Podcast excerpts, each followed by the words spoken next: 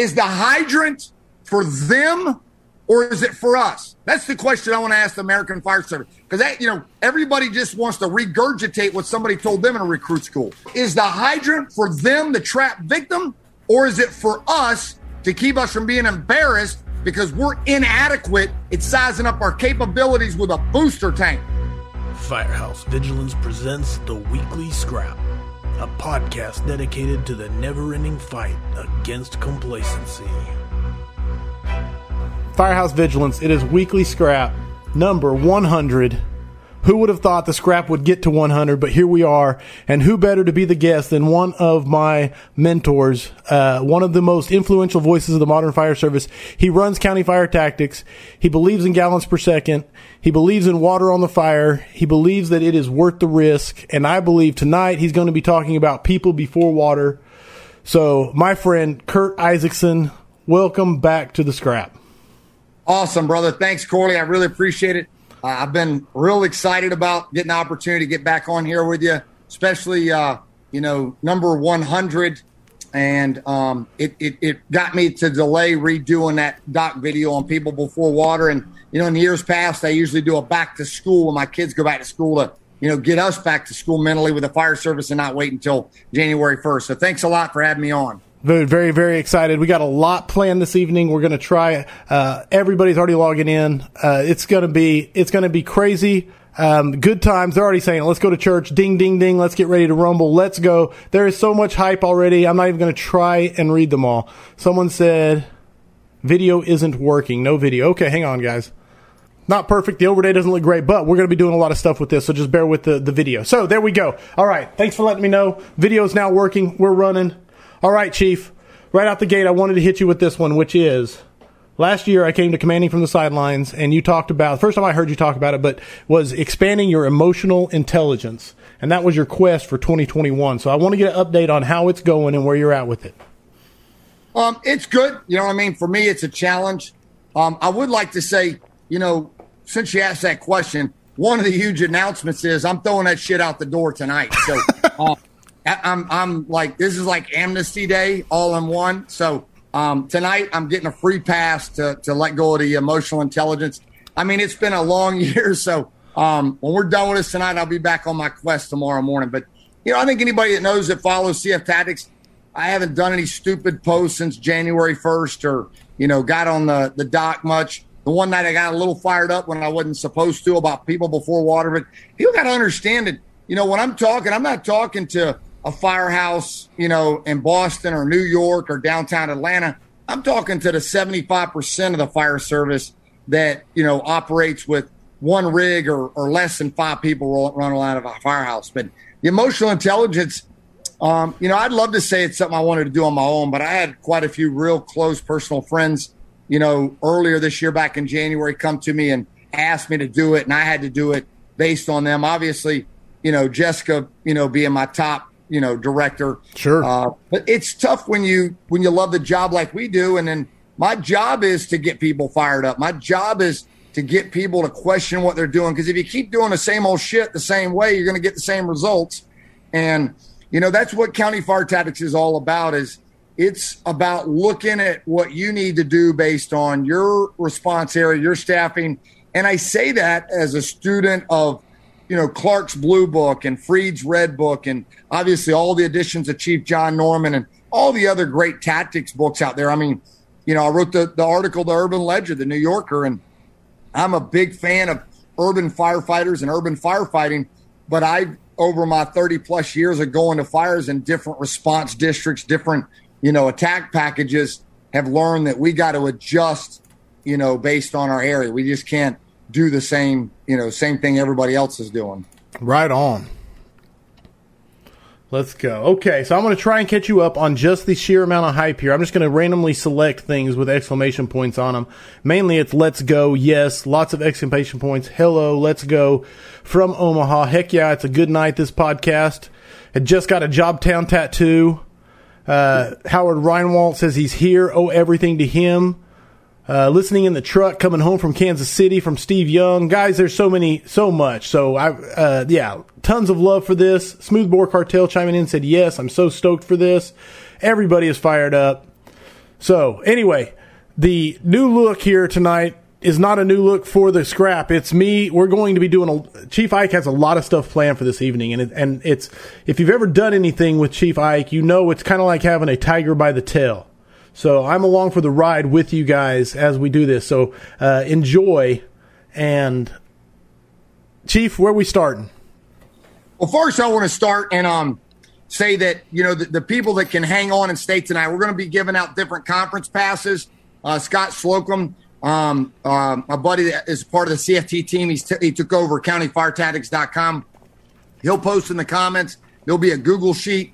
And tomorrow we'll get it up on countyfiretactics.com. Uh, make sure you sign up for the box alarm. But we're going to give out a free HROC, a free ODP, the 40 hour officer development program that's got five different speakers, uh, four of them that have textbooks, and then a CFT uh, 100. Todd texted me. We're going to give away a uh, pass to the November 3rd conference in Tallassee, in um, uh, Tallassee, just there north of Montgomery on November 3rd. So giving a lot of stuff away. And then I'm also, uh, Jessica created, Jessica created a coupon code for $99 off HROC coming this year if you're Boom. watching tonight or ODP, $99 off. And we're going to post that code a little later uh, for anybody that wants to register for those two, just to make the value for somebody giving up their night. But Corey, Corey, is it okay if we talk about the senior assistant chief in Denver? Absolutely. Let me pull it up. Now, guys, this is the part you guys have to bear with me as I run this and get it working. So I'm sharing the screen, pulling up the photos, making sure I got it. That's awesome. All right, Chief. And I'll just talk while you're popping it up. Absolutely. I, you know, I, would be remiss without saying, man, um, Chief Dave McGrail today got pinned badge number one by his dad in Denver, a picture there with his father and his son. And, um, you know, what a huge mentor to me, a mentor to the fire service, the high rise chief, wrote the textbook on it. Uh, HROC would not be what it is today without Chief McGrail. He's been coming out since year one, day one. If you've been there, you've heard me say that he's the first guy that I called after Ray and I decided we were going to do it. Chief McGrail always brings out one hell of a team out of Denver. So man, a shout out to Chief McGrail for getting badge number one, senior chief, assistant chief in the uh, Denver Fire Department, man. And if you're watching this and you don't have Chief McGrail's book, you need to get it. Um, take his classes, watch his keynote from years ago at um, FDIC. Obviously, he'll be at HROC as he is every year with his 13 guys. And then this year, January in ODP, he's doing a full day covering his high rise book cover to cover. So, uh, congratulations, Chief McGrail, man to see your father pinning that badge just made my day. That was the highlight of my day. It really was. No, it's awesome and well deserved. Uh, I, have I've reached out. I know he was at FDIC, and I'm, i mean FDIC was going on last week, and I was trying to schedule him because I've been trying to get him on the scrap for quite some time. He's agreed to come on. I just have to get him pinned down. So he's a busy guy, and he'll no do it, man. And you know he he's definitely you know got to be careful when you're throwing out saying everybody's the best, but you know I can 100% positively say he's in my top five um, most professional, polished speakers in a fire service. There's different types of speakers. You know, I wouldn't classify myself as polished. I'm a little off the chart and a little unchained. But Chief McGrail is, you know, one of them them speakers that reminds me of people like John Maxwell. You know, sp- he could speak outside the fire service to Fortune 500 companies. So, um, pretty cool. No, no, absolutely. And, and Adam Brett Ashworth actually said Chief McGrail. He said he's a top shelf chief, so you know he's taking his class when he makes the reference, and uh, it's a great way to describe him. No, no, cool. You know, and there's so much negative stuff going on in the fire service, and you know, I actually just want to make sure everybody sees that I'm wearing my um, 369 uh, Spartanburg shirt tonight. Uh, just got, you know, I was at FDIC last week, but um, from FDIC, I flew straight to Spartanburg, South Carolina. Some of you might know them from 2013, 2014. They supported UL, did some of the uh, live burns out there. And man, I've, I've, been, you know, that's the stage. The brothers out there, Chief Brad and, and the union president, Jared, and, and, the fire chief, man, labor, the, the, the labor union um, president working with the training chief and the fire chief. Unbelievable teamwork. It reminds me of what I saw on the side of the Indianapolis fire trucks back in the 90s uh, when I started going to FDIC. You know, something like partners together, you know, for a better fire department and just just I mean unbelievable, man. I mean, I stayed out every night later than I thought I would because was just so motivating to see a union president working with the training chief. The fire chief came out both nights to the socials to, to say hello nice. in a very professional way. And then they went out of their way to set up the stage. And so I'm, I'm looking to go back there. And, I, you know, it's the first time I came back and I told Jessica, I said, I don't know what we got to do, but I'm going back there. And uh, we, we, we might need to work with them on doing our first CFT conference off of Pensacola off beach. beach. Might need to be at Spartanburg, South Carolina if they'll uh, agree to do it, man. Just what a cool city, a cool downtown. So uh, if you ever get a chance to go by a firehouse in Spartanburg, man, they're going to open the door and roll out the carpet. Just a phenomenal set of brothers. So shout out and thanks to them to the phenomenal hospitality and the, they truly showed the brotherhoods alive. Just you know the, the the, the the guys coming out and making stuff out and the gals coming out. They got a few of them coming two weeks from now to water on the fire. So uh, what a great fire department! It's always neat when you see that because you hear about so many negative stories. No doubt about it.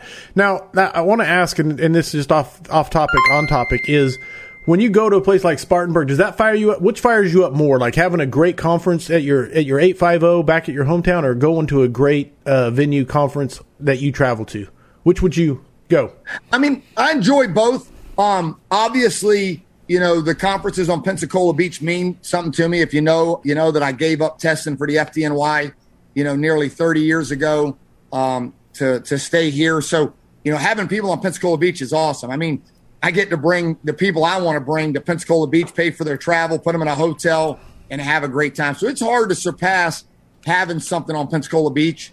And I can honestly say I don't always get jumping up and down and giggly about all of them. I mean, we do five a year. We've been we started over ten years ago. Ray and I did, and with the first one, urban to suburban, um, but you know, sometimes it's like going to work. You'd be lying. I mean, sometimes it's a job. If you see me, I'm staying out late at night. I'm coming down that ramp by the kitchen when people eating breakfast. You know, running 100 miles an hour.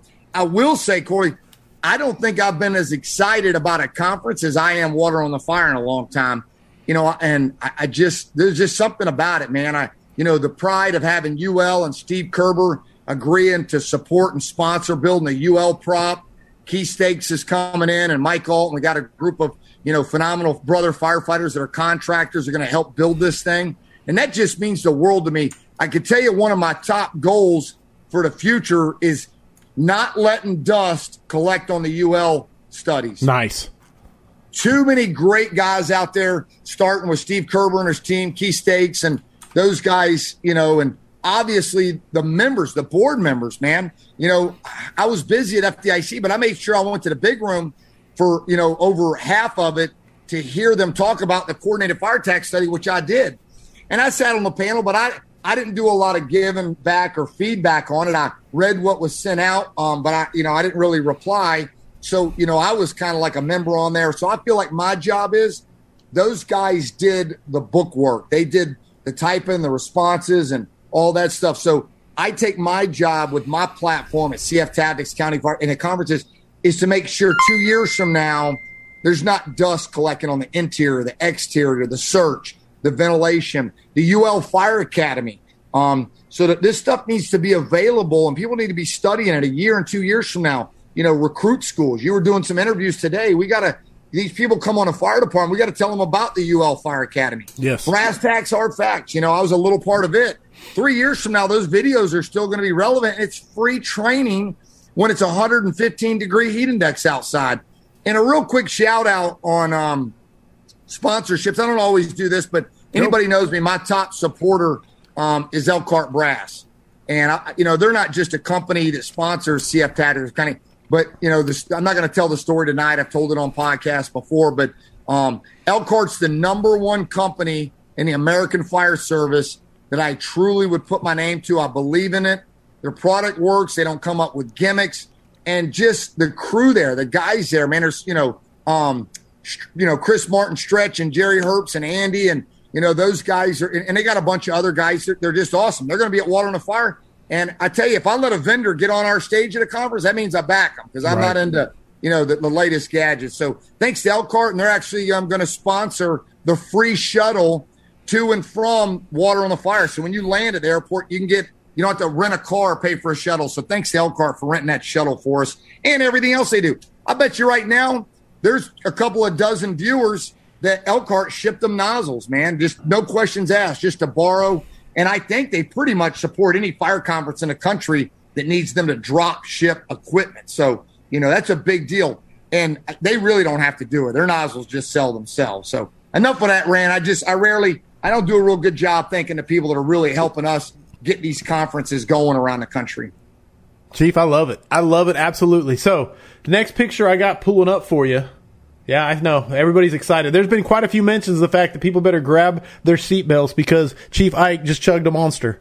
So well, it's better than Mountain Dew, man. 20 years ago, when I was working 56 hours a week in the Pensacola Fire Department, 45 in the county, I was pulling 101 hours a week. I was living on a 12 pack of Mountain Dew a day.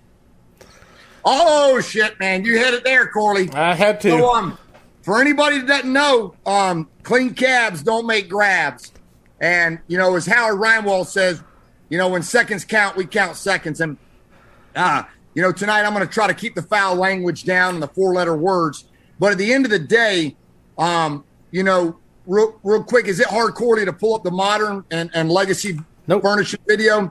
So we'll come back to the Miami Dade but I want you to think about this in terms of an educational thought process.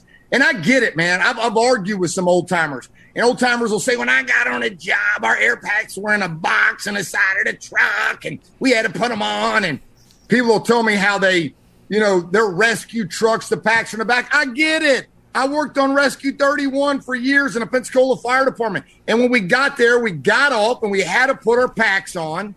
But the first due engine, the first due truck came off locked and loaded. And at the end of the day, when you look at that UL video, modern versus legacy, we're not fighting Granddaddy's fire. It was 30 minutes to flashover. It's three minutes and 40 seconds now. 30 seconds could be the difference between life and death. And I'd like to commend, excuse me, the Miami Dade Fire Department, man. Um, you know, Chief Dave Downey is just one of the top mentors to me. He's retired now. His wife's a fire chief. And you know what they did? They went and tried to clean cab. It didn't work, and they're going back to, to air packs in a cab and working on another way to decon and clean their air packs. Uh, but you know, at the end of the day, the fire service has got to wake up. We're talking ignition to flashover, and I realize it's it's it's an experiment, but that's what we're seeing on a fire ground. You get there, you need to come off the road, off the rig, man. The uh, ladder 12 grab, and we're going to get into that. I don't want to jump ahead. We'll get into that with people before water. But I do want to give a shout out to the Miami Dade Fire Department, their leadership, listening to their people. I don't have the whole backstory. I just know that Dennis Laguerre took the pictures. And at FDIC, Miami Dade's got air packs in their rig. So one of the top 10 largest fire departments in the country. Any viewers out there that got, you know, chiefs um, that, you know, work Monday through Friday, 8 to 5, and they're not pulling up, you know, like we did back in October of this last year. I pulled up man, um, I had a guy that was uh, getting checked off to be a battalion chief, phenomenal lieutenant that I have, and we almost got assaulted. I mean, literally assaulted by the mother of two kids that were trapped in a, in a fire. And, and I get why she was assaulting us. Thank God the companies responded in before us, with us, and after us came off the rig, locked and loaded, man. I couldn't imagine them having to put their gear on. You know, in the rookie school, it, you know, we, we try to get recruits and minimum standards down to 60 seconds. 60 seconds. I mean, I want you to hold your breath for four minutes and then just hold it for 60 more seconds. Like right. it don't matter. So stop regurgitating stupid stuff. You know, my dad drank water out of a garden hose. I buy my kids bottled water. I mean, really, give me a break. I got bottled waters all over the place. So, um, you know, just a, a thing that that I do think that people are listening I think we got a lot of great leaders out there. We can't give up, man. It's just putting in the time and the effort. And I hate it when somebody says, "Well, give me a give me an incident." Well, you know what? We can give you a hundred incidents. Shit, Brian Brush can give you, you know, um, a thousand of Absolutely. them nearly in the first three months of the year. So, um, you know, that, that that's a that's a big deal to me. The whole Miami Dade putting their packs back in a rig. I, I'm just happy about that. I'm ecstatic. Yes, sir. Yes, sir. Uh, I I'm along. Uh, this is the thing. I've got a tiger by the tail right now. I'm just trying to figure out what you want to talk about next and what I need to pull up. I can throw questions at you if you'd like, and it is fun. And the and the audience um, usually will throw questions. Right now, we're just we're just basking in the excitement of number 100, Chief Ike on a monster, and the fact of clean cabs don't make grabs. So uh, everything about it is great right now. Stop regurgitating stupid shit. I love it. That's a perfect quote right there. That's uh, that is encapsulating it. Uh, all right, pulling up notes, waiting for the audience.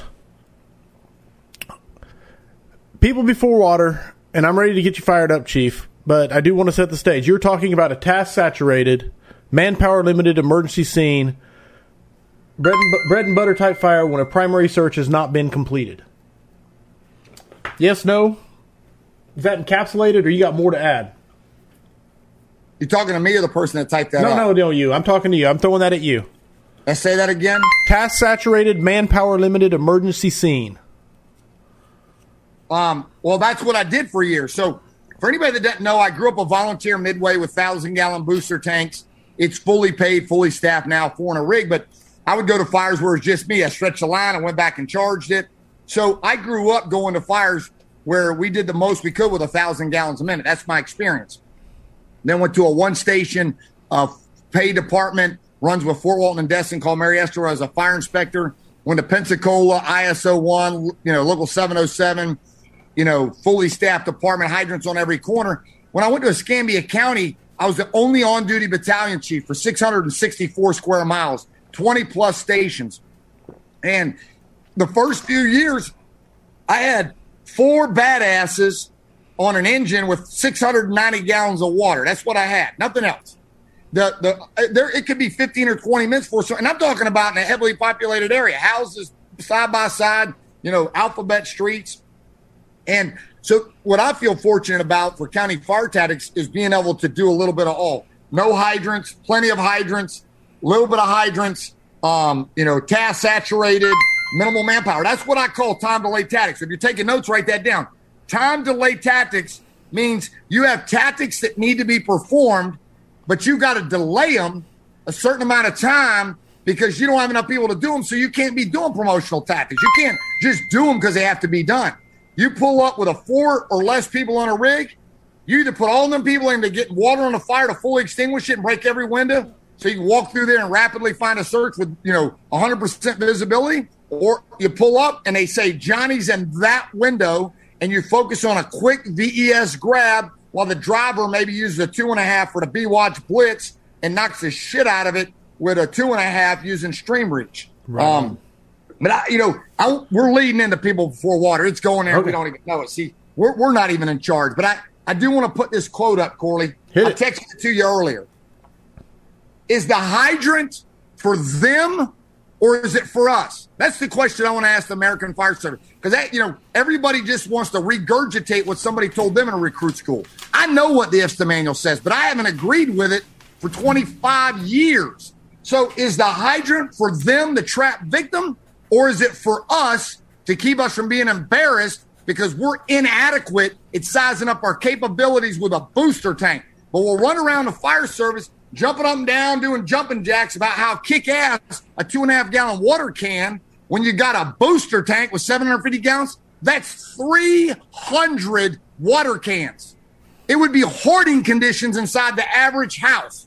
Now, all right, I'm gonna back off because we gotta we gotta ease into this bad Okay, boy. okay. But, but Okay. uh, people before water. No, no, I love, I do that. That is the quote. Uh, yeah, no doubt about it. I, is it for I us? mean, I want to know. Yeah. I mean, No, like, I it. seriously. I know what the fire chief's answer is. The hydrant's for them because they think running out of water is the, the worst thing that could happen on a fire ground. Worst thing that happen on a fire ground is a damn civilian that's counting on the American Fire Service to be trapped and dying because a two room fire and an 1,800 square foot house fire with a three person engine company that's not their fault. They're not properly staffed. And we're catching a hydrant with a second due rig.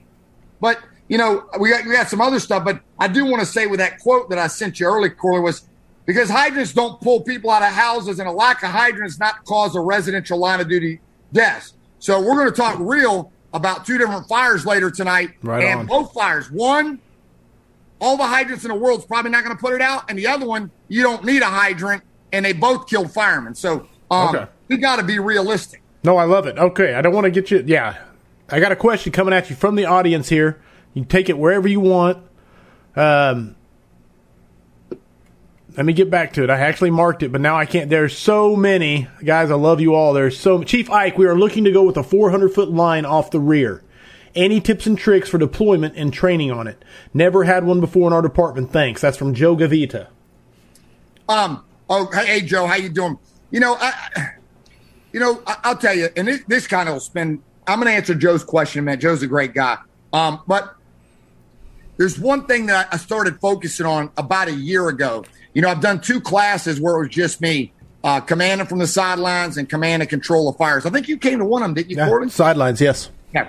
And and they were both totally different. And, and I'm trying to find my niche in the world of teaching fire ground commanders. Um, you know, commander from the sidelines, where it's a class that's not just blue card, it's not just you know the typical East Coast tactics, run around with a hula hoop. Where people that I can truly show people in in my nearly 18 years as a fire ground commander in a busy metro county. Sometimes I sit in the, in the front seat looking through the windshield. Sometimes in the back of the buggy on my phone, like I am in the ladder 12 grab. And sometimes I'm in the front door feeding hose because we're, you know, task saturated, incident limited, you know, staffing. But, you know, so to answer Joe's question is, you know, I don't have a problem with a 400 foot pre connect, man. There's places all over the country have been doing a lot. And, and I know people want to throw out Oscar Armstrong's incident with the 350 foot pre connect, um, whatever it was. I think it was engine nine on Laidlaw Avenue, engine nine or engine 11. But, um, you know, at the end of the day, you know, the, the 350 foot pre connect, there was more to the problem than that. And, and, you know, a great fire department. And that's, you know, our importance to study it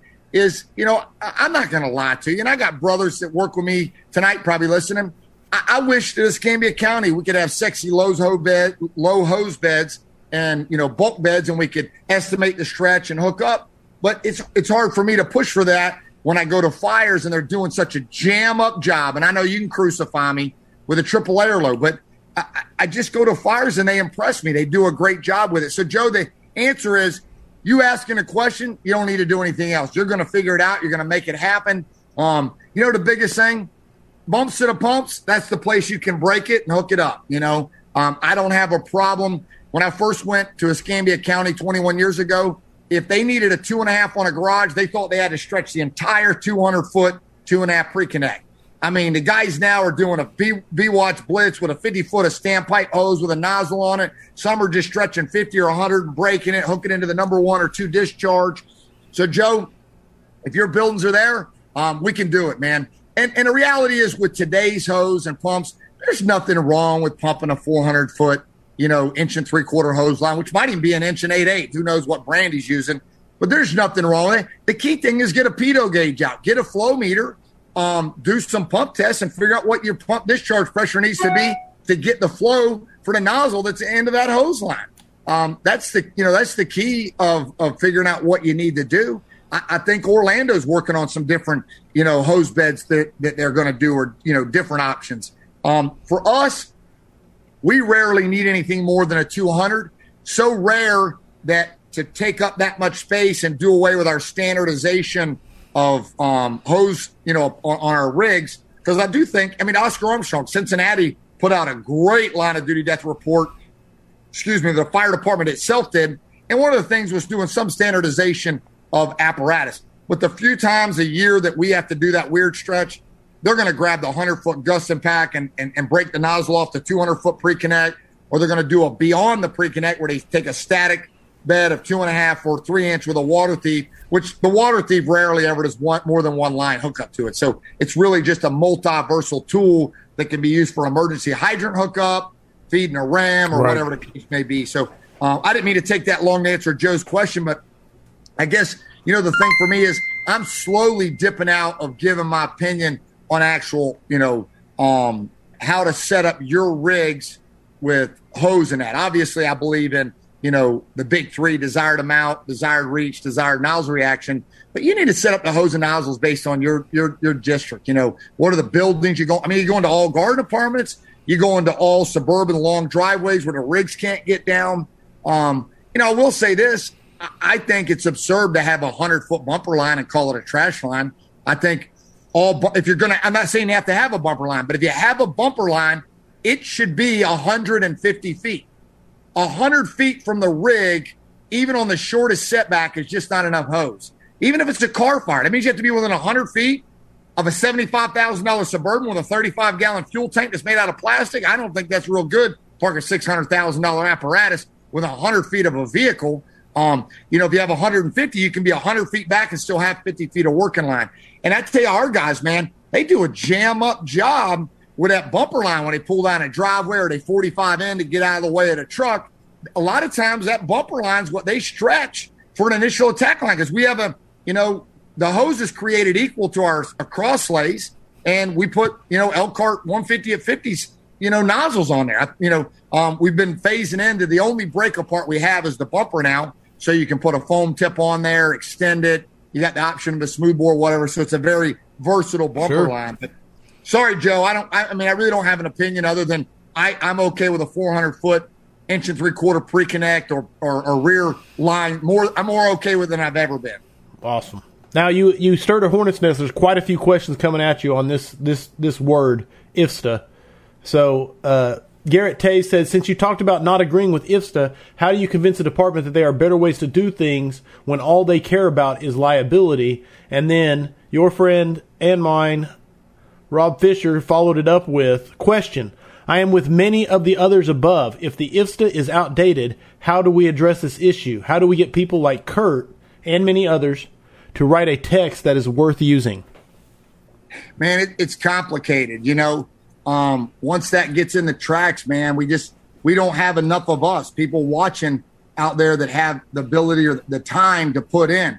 I mean, all you got to do is go look at the IFSTA manual. People put it on social media all the time. These goofy chapters about search and fire attack and you know all that. I, I, I don't have a key answer, man.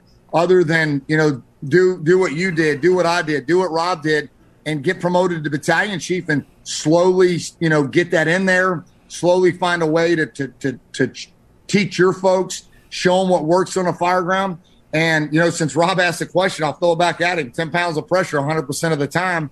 And you just, you, you work at it. We're making progress. We, we really are, you know, and, and not everybody uses IFSTA. I mean, I would say the majority of large, large cities are not using it. And, you know, people are just slowly phasing it in. When when you are going to, you know, if you get into the training division, I mean, I, I got to throw this out there. Brian Brush in Midwest City, training chief. Brad Bennett, Spartanburg. I mean, I, I had dinner with two, both of those guys, Brian Brush, you know, in Indianapolis last week, and Brad Bennett in, in Spartanburg. And, and I could throw a bunch. My best friend, my lifelong best, best, best friend, best man at my wedding next to my dad, um, lives, you know, across the street from me. He's a training chief in Pensacola he's doing what he can. You know, he's a smart guy that that you know is, is way more emotionally intelligent than I'll ever be. And so we need guys like that. You just got to get more, you know, or gals, you know, get more people that love the job in the training division. I'm telling you, man, that's the place to make it happen and just get them involved and be in that ear in the staff meetings. Get, you know, on these promotional exams. It might take you five years, but get Chief John Norman's, you know, book on the promotional exam. You know, get get that material, get specific articles added to your SOGs. That's probably the, the biggest thing we got to do. And and I think the biggest thing coming down the pipe is firefighterrescuesurvey.com. I, I really do. Um, it, it I, I, you know, I, I started firefighterrescues.com, I guess over 10 years ago now, which was a Mickey Mouse thing. You know, I mean, I did it from my phone, but you know, that what they're doing is my dream. It really is. It's their dream. They're doing it. But I'm get I'm so excited to be in the stands and sitting back and seeing this facts, man. And and the stuff that Brush pulled out the first three months is what drove me. I was already writing the article, people before water, because I was, you know, talking to Brush weekly on the numbers, and, and it, it, it's going to save lives. I'm telling you, we, we get the fire service to embrace booster backup, people before water, and they study the data from the over 2,000 grabs and Brian Brush's you know research project for University of Oklahoma, I truly 100% think we can get the number below 2,000 in 2020. I love that. I love that. I mean, that's what it's about. I, when I watched Chief Brian Brush, he was on a few months ago, and I watched it. And Chief Salka, man, had the best question. It, he wasn't beating him up; he was asking the most important question: What's this going to do? Is this going to lower the number or is it just some more good feel stuff? And I, I wasn't going to get on there and be rude to Chief Brush and them, but I, I wanted to text or call Chief South and say, if if you and I, as speakers on the national circuit, if we pump this stuff and we push it and we drive people to reanalyze their tactics and what they're doing, then yes, it will lower the numbers. Um, I mean this. I, I, I looked at those grabs. I look at grabs that Fort Walton Beach has made, Northwest Florida the 850 that have been made. We had four grabs in around about a two a month period. I don't know the exact time. But earlier this year in Escambia County, we had four grabs. I'm telling you, I've seen grabs in our department, the 850 and around the country that I know personally about, um, the ones that are on the Grab podcast, just 10 years ago, guaranteed 20 years ago, those grabs would have been fatality. I'm talking about successful, not just you pulled them out and, and they, they died. They didn't make it, right. Yeah, they made it. Successful rescues where people lived 10, 20 years ago, they wouldn't have. The department didn't have the training. They weren't that aggressive. They didn't have the staffing. There's just so many great things that are happening, and we just got to take it to a new level. And, um, you know, the reality comes down to numbers, man. It's numbers on a firefighter rescue survey, and anything less than six, anything less than six within six minutes, the numbers go through the roof. We need six and under six. That should be the number. We need six firefighters. I'm writing it down myself because, I mean, I believe this, but it's just what we got to preach. We need six firefighters in under six minutes on a fire ground to get a line in a building and get a two person search. That's the initial.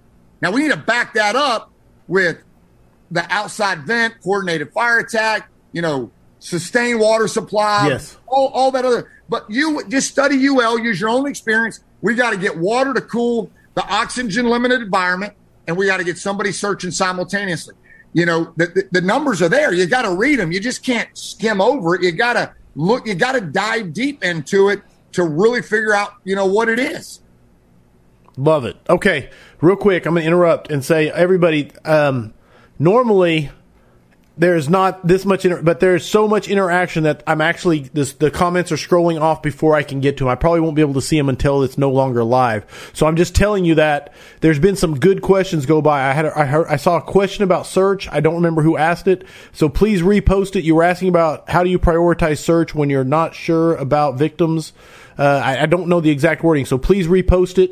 Um, there was another one about tactics. Anyway if you want a question to be asked, you you may have to re- repost it because they are actually leaving to where I can't see them. So, just wanted you guys to know that because I would like to have, have, throw them at Chief because they are good questions.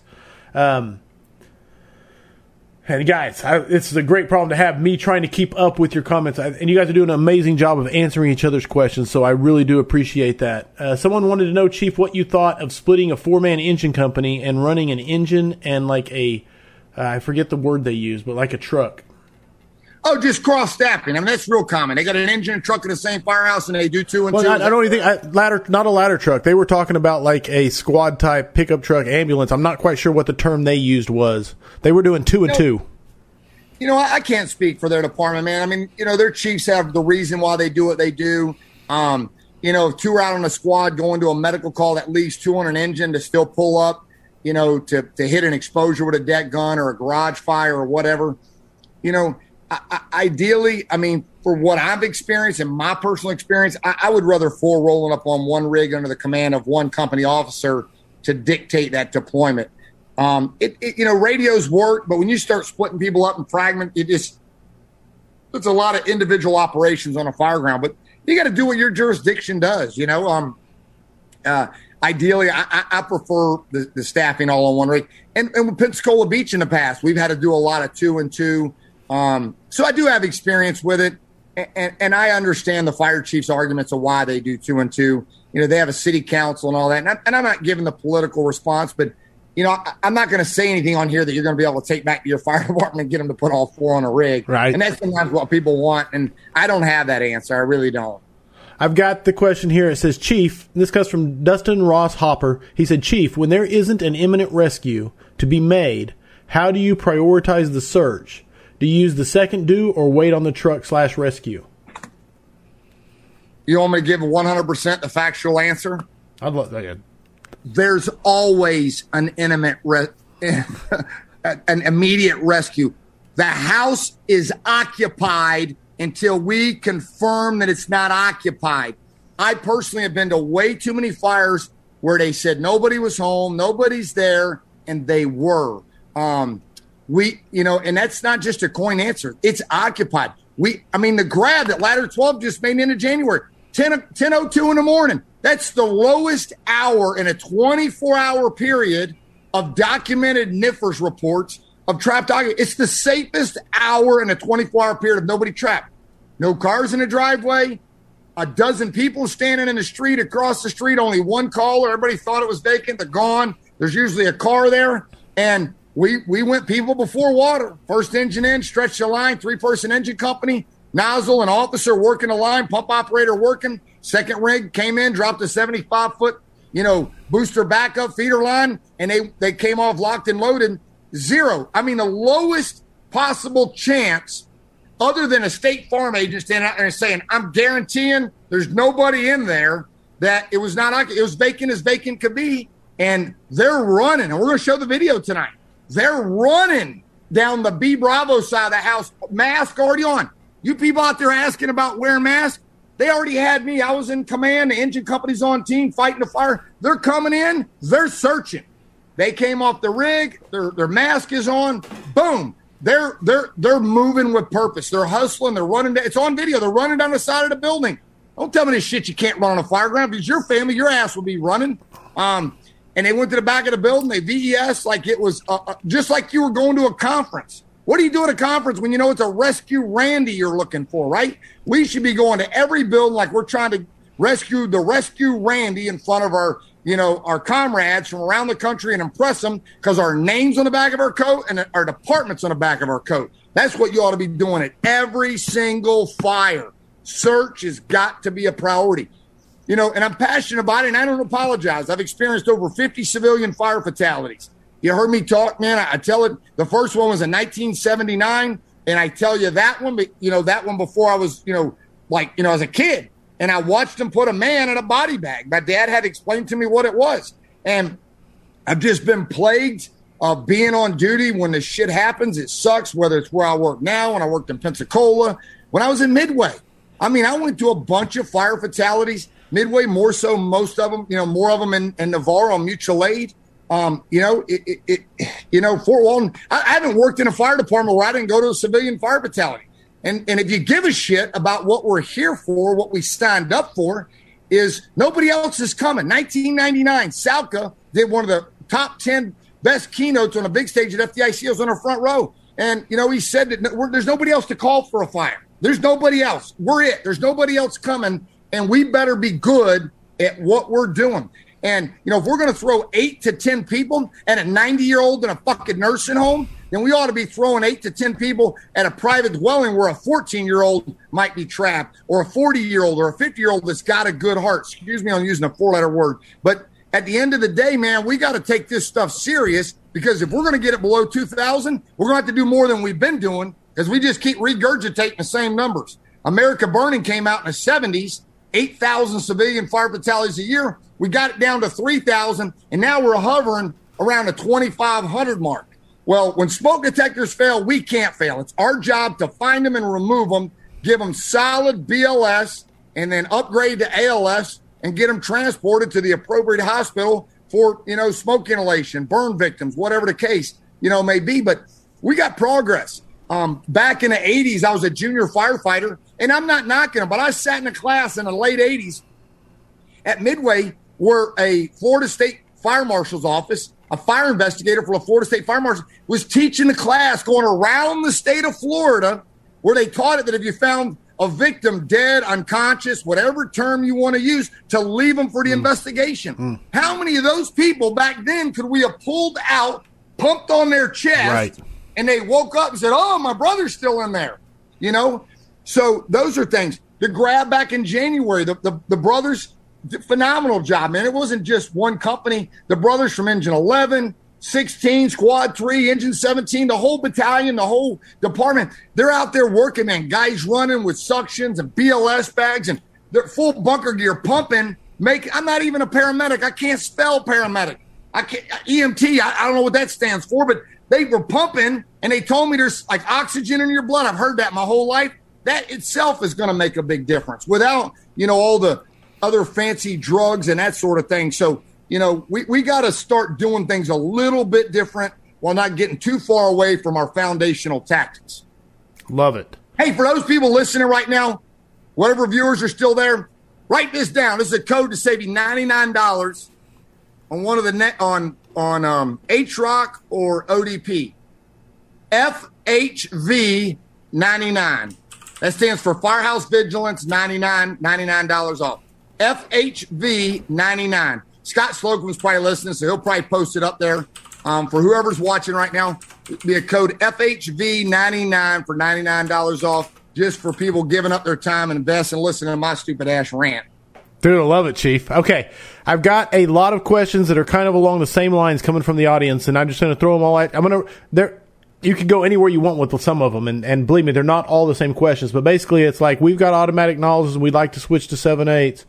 We've got uh, how do you convince the admin that booster backup is worth implementing?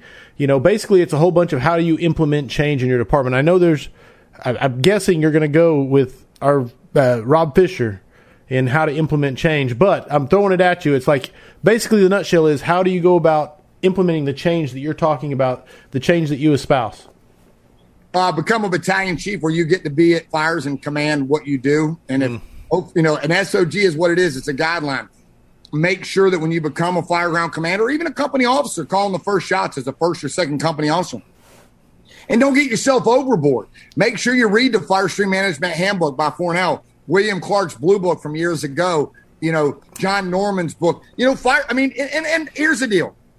You know, I, I, you know, I was knocking this to give me 30 seconds. I'm going to grab something to see if it's. Do ah, my son's door's closed. I'm over here at the cottage of my son's, but in his room on his bookshelf, you know, with some of Andy Fredericks stuff and some nozzles, I have an IFSTA book in there that's that I had since I was a kid. The Fire Stream Management from IFSTA, and there's good. There is good stuff in IFSTA, so I had to do reclaim that. I mean, there's solid stuff, but the problem is too many um, people get comfortable when they get promoted and they don't keep studying like you or you know Rob Fisher, or these other folks. I, am telling you, man, I don't stop reading. Um, I, am I'm, I'm I'm reading all the time. I just bought the late the last books of Vincent Dunn, and and you know I'm gonna you know I've read one of them. I'm gonna read the other one, and I have read every book he's ever written.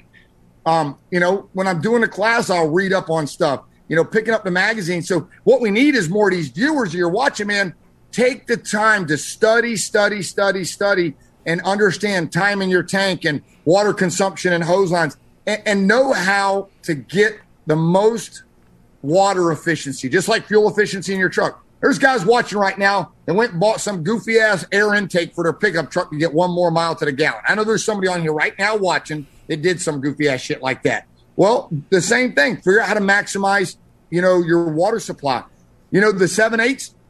Um, you know, I was having a conversation last night with Tim Klett, um, probably one of the best um, nozzle firefighters in modern history fire service. And I say that back based on some big mentors and legends saying he's one of the best, you know, working in some busy, you know, you know, companies and busy, busy places in New York. And him and I were talking about the seven eights and 15 16s.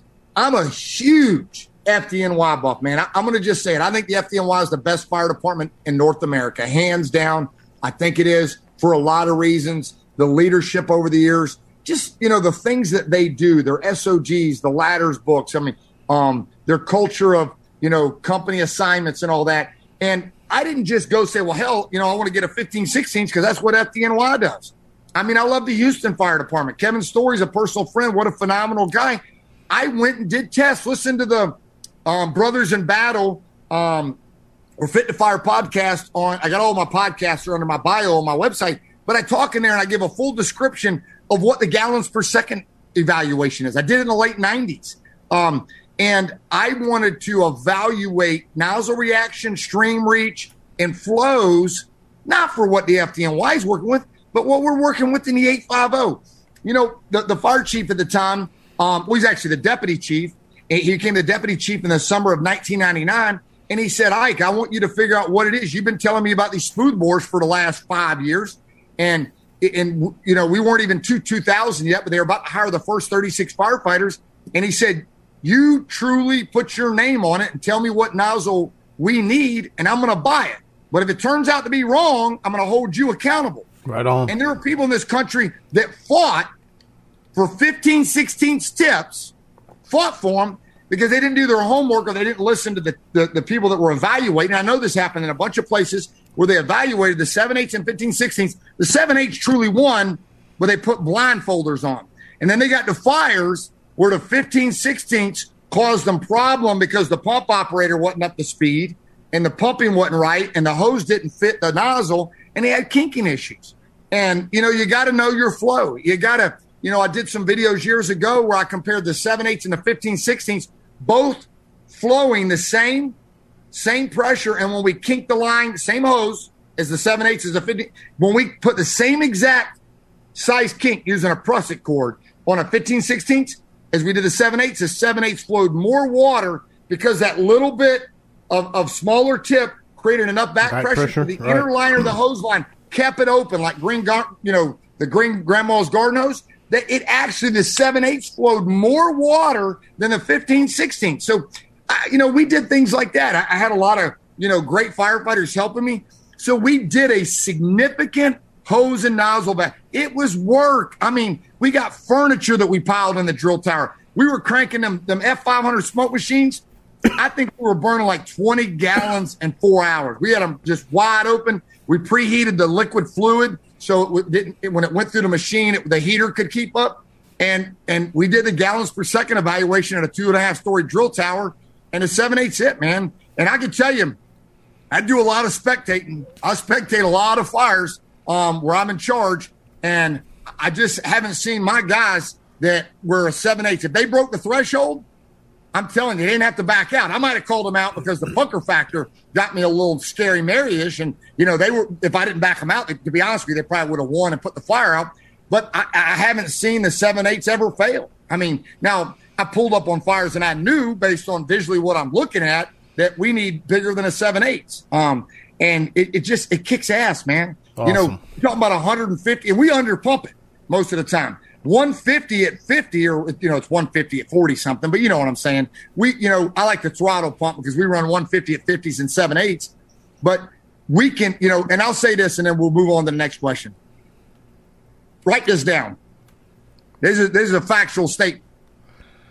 7 8s is the only only smoothbore tip that i found that 100% is an effective selecto gallonage smoothbore. And I kind of making that terminology up myself. But for weapon selection, and you can look at the barrels, man. I love the barrels and Spartanburg guys, man. They uh they get them up. Them barrels are kick ass. But the seven eights, you can under pump it at 40 and you can over pump it at 60, and it's still gonna give you the flow, the reach, and the nozzle reaction that's manageable for a three to four person engine company. You can't do that with a 15 16th. You can't really do it with an inch and an eighth. You could argue you could do it with an inch and three sixteenths, but but I want to stay on you know attack packages that are going into residential structures tonight. Focus on you know that. So you know a, a seven H man, I, I, believe it, and and you can. It's not a slogan or whatever. I think it's the America's tip, and I say that because it's what's right for seventy five percent.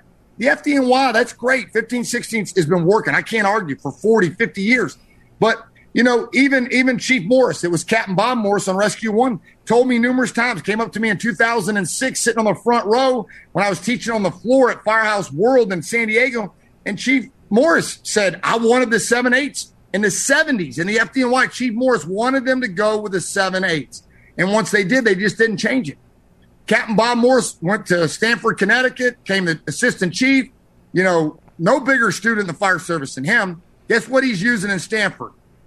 Seven eighths. Um, you know, so you know, I don't know. Just just keep working at it, man. I like to use St. Johns County, Max and them guys down there. It took them ten years to go from automatic selector gallons to low pressure, high flow nozzles. It's worth the fight. Don't ever give up. Um, there's plenty of articles out there you can Google. You know, dating back to Veslings to you know Comella. And, and, you know Daryl Liggins articles that, that back to the 90s. None of this stuff is new, man. You know, none of it's new. What's new is old. What's old is new. Right it's really on. right on. I mean, that's how my kids dress. You know.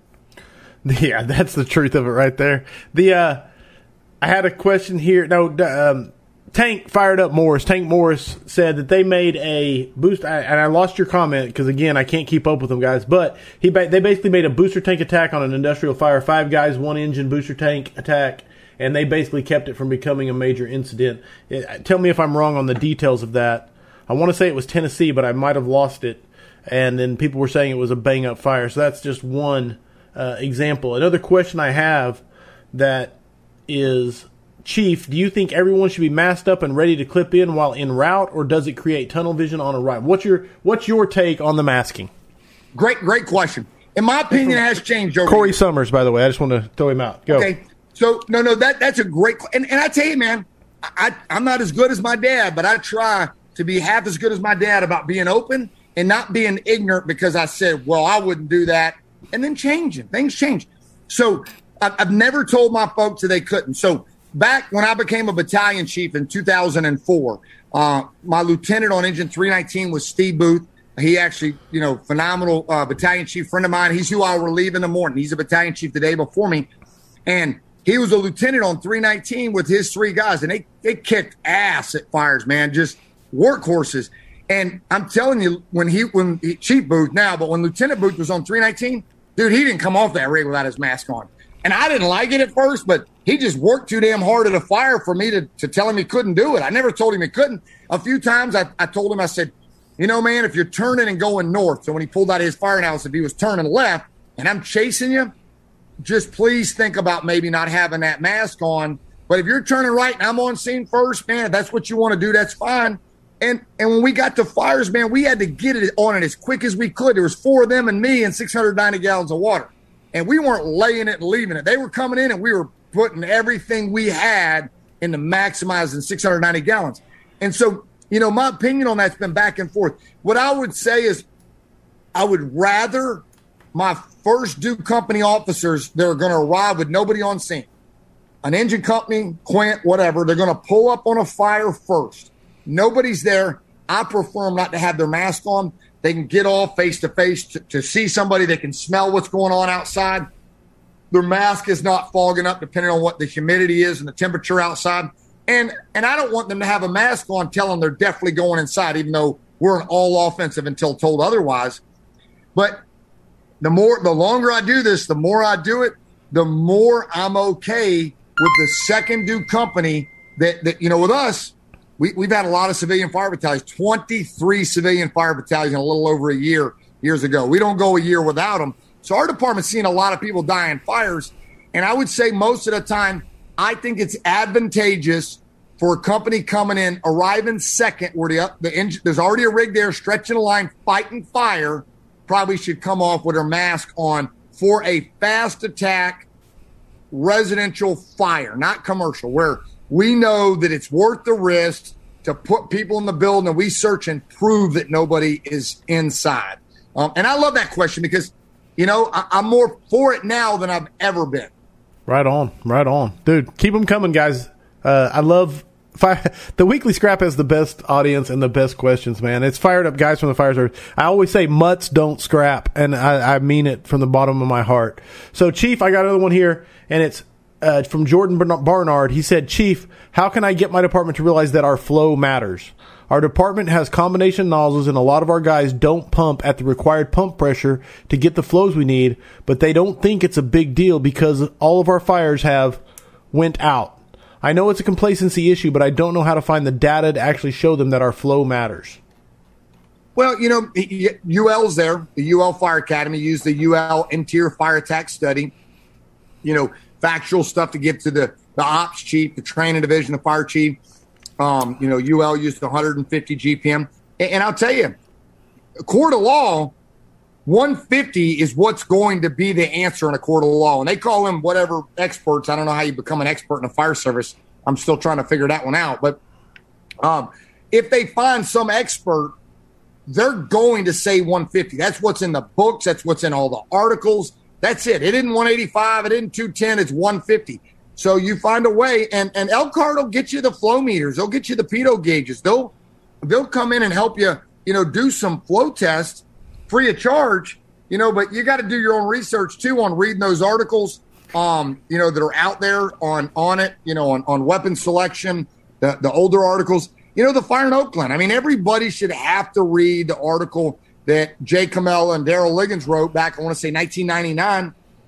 Um, you know, on the line of duty death there, you know, the um that that those things. And you know, it's just it, it's you go back to Clark's book, the blue book. Chief Clark says it, when you start applying water, if you don't see a difference in 60 seconds, your application rate is outgunned. You're you're underflowing. If you're flowing more GPMs than BTUs, you know, or megawatts of energy, then you're going to see results in 60 seconds. All you got to do is watch the Cobb County video, um, you know, up in Georgia with the UL. We're talking about they extinguished all that fire on that two story townhouse, highly combustible exterior, fires coming out the, the sliding glass windows. I put it on CF Tactics the other day. I videoed it, it when I was in the big room at FDIC. I'm going to try and pull hey, it up. Put that damn. you're pulling it up? Trying to. Hey, I, here. Trying to figure out where I where I hit it in here. I'm less share. than less than 200 gallons. And you know that's what's cool about these UL burns, man. Is is it's real fuel packages too. It's couches and beds, and you know they're, they're putting it out quick because they're flowing the gallons per second. And I'll tell you, the national standard accepted flow rate is 2.5. There it is, right there. 2.5 gallons a second. Let's watch this video. You can start it over, Corley. I'll bracket up. So right here, this is an inch and three quarter. That's not 185 gallons a minute. They they measured it. UL measured it.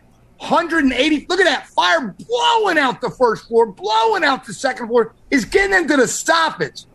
This is a two-story apartment, townhouse, condo. I don't give a shit what you call it. It's a it's a place that people live in and die.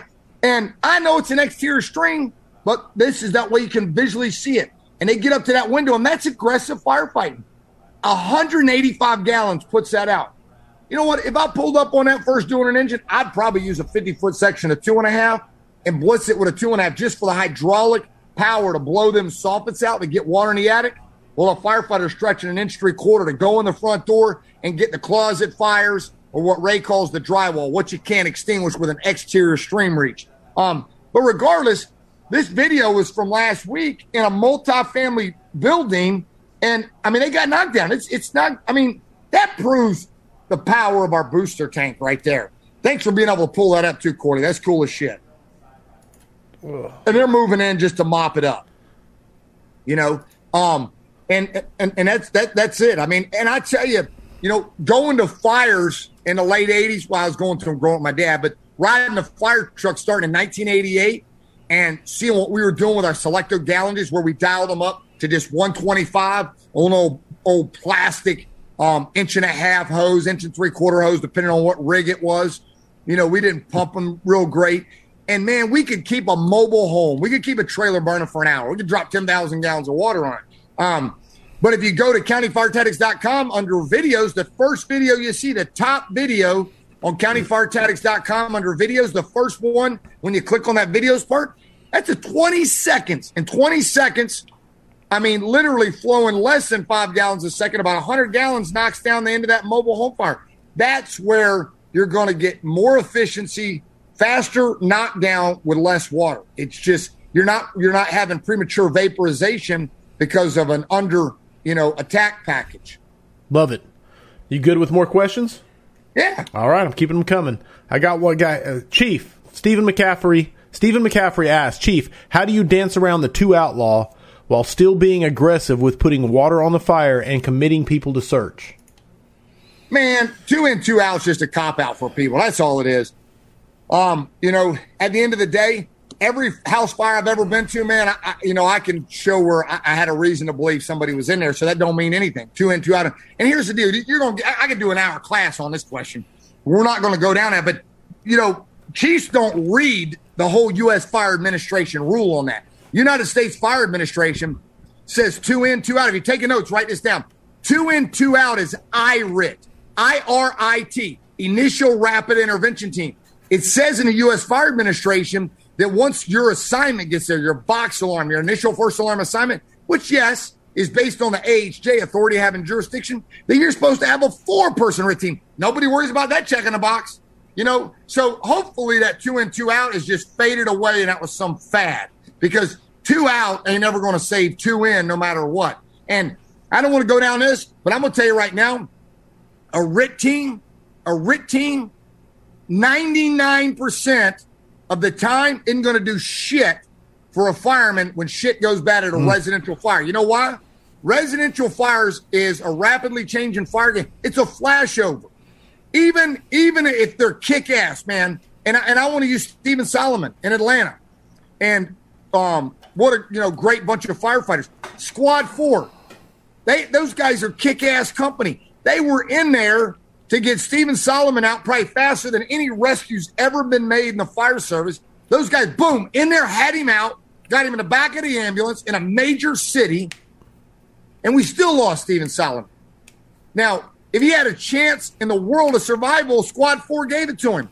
The point is, it the, the, the flashover is what it is, man. The chances of survival are so minimal. I mean, you almost got to be like the fire in Brooklyn from Rescue 2, where they're almost at a window and they boom, they're out the window on their own on a ladder, and they were wearing gear like FDNY Buys, where they actually give a shit and inspect the TP level at a rate that will give you enough seconds to survive. But but most people are buying the minimum level they can get. They don't. Even, The department don't even give a shit about the TP level. You got to balance that stuff out, and those are key. You know, those are key factor too. But you know, they they lost Captain Drennan um, on 62 Watts Street. So New York City is, you know, the, the, the, they make sure that they have a certain TP level that they're doing. You know, so I, I don't want to get off on the two in two out. And, and, don't get me wrong, you know, I'm not saying you shouldn't have RIT teams. I, I believe in RIT. I think I took the best RIT train to trainer course that exists in the American Fire Service at FDTN in Indianapolis. Uh, hands down, the best RIT program. And I can tell you, I don't want firefighters entering a commercial occupancy without a sustained water supply and a four person RIT team and a bunch of other stuff. Because in a commercial occupancy, there's a higher possibility that not two in, two out, but four properly trained, experienced firefighters with the right tools a RIT bag for an air transfill, a search rope, and they know how to use it. There's where a RIT team's going to save a life. When somebody's lost, disoriented, run low on air, you know, maybe they're trapped or pinned. And, and I'm not saying it can't happen. I mean, I, I, I made up with this job. Um, you know, I can't say it without remiss because, you know, I say something, people take me out of context. Dude, the rescues in Gloucester City, Gloucester City, New Jersey. I mean, you don't know about that fire, read about it. That those are fires that any fire ground commander's got to study. As a chief, I got to know about Gloucester City. So when I'm standing in the front yard, sitting in my driver's seat of my chief's bugger the back of it, and a damn building, God forbid, falls down on my men or women, I got to know there's a chance if we can get in there with cribbing, airbags, hopefully an extended, you spec out a longer hose on your RIT bag, and you can get them air. I mean, look at one of the, the calls in Worcester, not not December 1999, but in a triple decker where we had one fatality, another one was in the basement, and get down to them. So so don't take me out of context. Yes, the RIT team has made some awesome rescues, but historically, in the last two decades, most of our deaths on residential fires is death on the nozzle from rapidly changing fire conditions. So more importantly than worrying about two out is two more on that hose line flowing water and not scared to flow water when you got thick black cotton candy pushing out that front door below the doorknob. You got to put water on black fire. You got to put water on that smoke because we can't afford for the enemy. And the enemy of today, write this down. The enemy of today and tomorrow is oxygen. That's what it is. Yeah, I, I mean, I'm just, I, I, go to too many fires. Love I study. Oxygen it. scares the shit out of me. Look at the San Francisco fire, Berkeley Way. They went in the front door. You, my phone, my watch just told me it had trouble hearing me. I must not be talking loud enough. I got to turn this. this I, no shit. I swear, my watch just said that. But Berkeley Way in San Francisco, our brothers' light spoke showing. They went in, and the windows, the, the the sliding glass windows on in the basement, as they call it, it was exterior, but it was a house on a hill. They failed in one minute, less than two minutes, and I actually gave a slide. I think you got that slide. Can you pull that up, Corey? Um, from uh, Berkeley Way. I don't know if I have that. And I'm going to San Francisco for four days before the Andy Fredericks golf tournament, Angels Camp. I don't think I have that. I don't think I have that slide, Chief. Well, I'm gonna send it to you real quick. But and um, at the end of the day, we got to understand that that fire in Berkeley Way is um a minute or two. The window, nobody took it. The firefighters didn't break it; just failed. We don't know when it's gonna fail. And if you go to YouTube, awesome 12 minute video. You can teach yourself. Go to YouTube, just put house on a hill, line of duty death, and watch that 12 minute video, and it will um, go over that fire to understand going like a flow path going down a hill or down a set of stairs, coming up a set of stairs, and you can't predict. I'm texting it to you now, Corley. All right. Um, you can't predict when it's going to fail. You know, I wish we could, but it's like a milk jug upside down. When you open that cap, it's like opening the front door. Nothing, it's water blow, blow, that's smoke coming out. When the top of that milk jug gets a hole in it, or that window fails in the rear, or on the side, like the window being vent, vented in Homewood, Illinois, Katie barred the door, baby. It's it's all off. The only thing, the only thing that's going to stand between you and a flashover is water the equalizer. And that's going to remove the heat before the oxygen combines with superheated unburned fuel gases. And that's the only way that we're going to eliminate death on the nozzle while still lowering the number below 2,000 on a fire ground. That picture Okay. come through, Cooley? They come through. I'm getting it pulled up now. I'm shifting it over. So, so here's the deal. If you're writing this down, you you got to go to YouTube and put in San Francisco LODD. You need to pull up the San Francisco Fire Department. Not NIOSH, not NIST. Those are good. Pull up the one that Chief Franklin and them did and read that damn thing cover to cover. It's the only way you can truly honor and remember those two brothers on Engine 26, and then and then watch the, the reenactment by NIST um, and what's going on that's what we have to do. We can't not, you know, take the time to research these, talk about them. These are fires that were booster tank fires um, on arrival, but unexpectedly a window failed, and it was a window in a basement that was open because it was a house on a hill. And now the, the, the initial attack point was, you know, uh, street level on the A side, and they opened it up. So now it's even worse. It's like opening the, the top of a, a chimney um, on the first part of it. There There, it is go. right there. Awesome. Thanks, Cordy.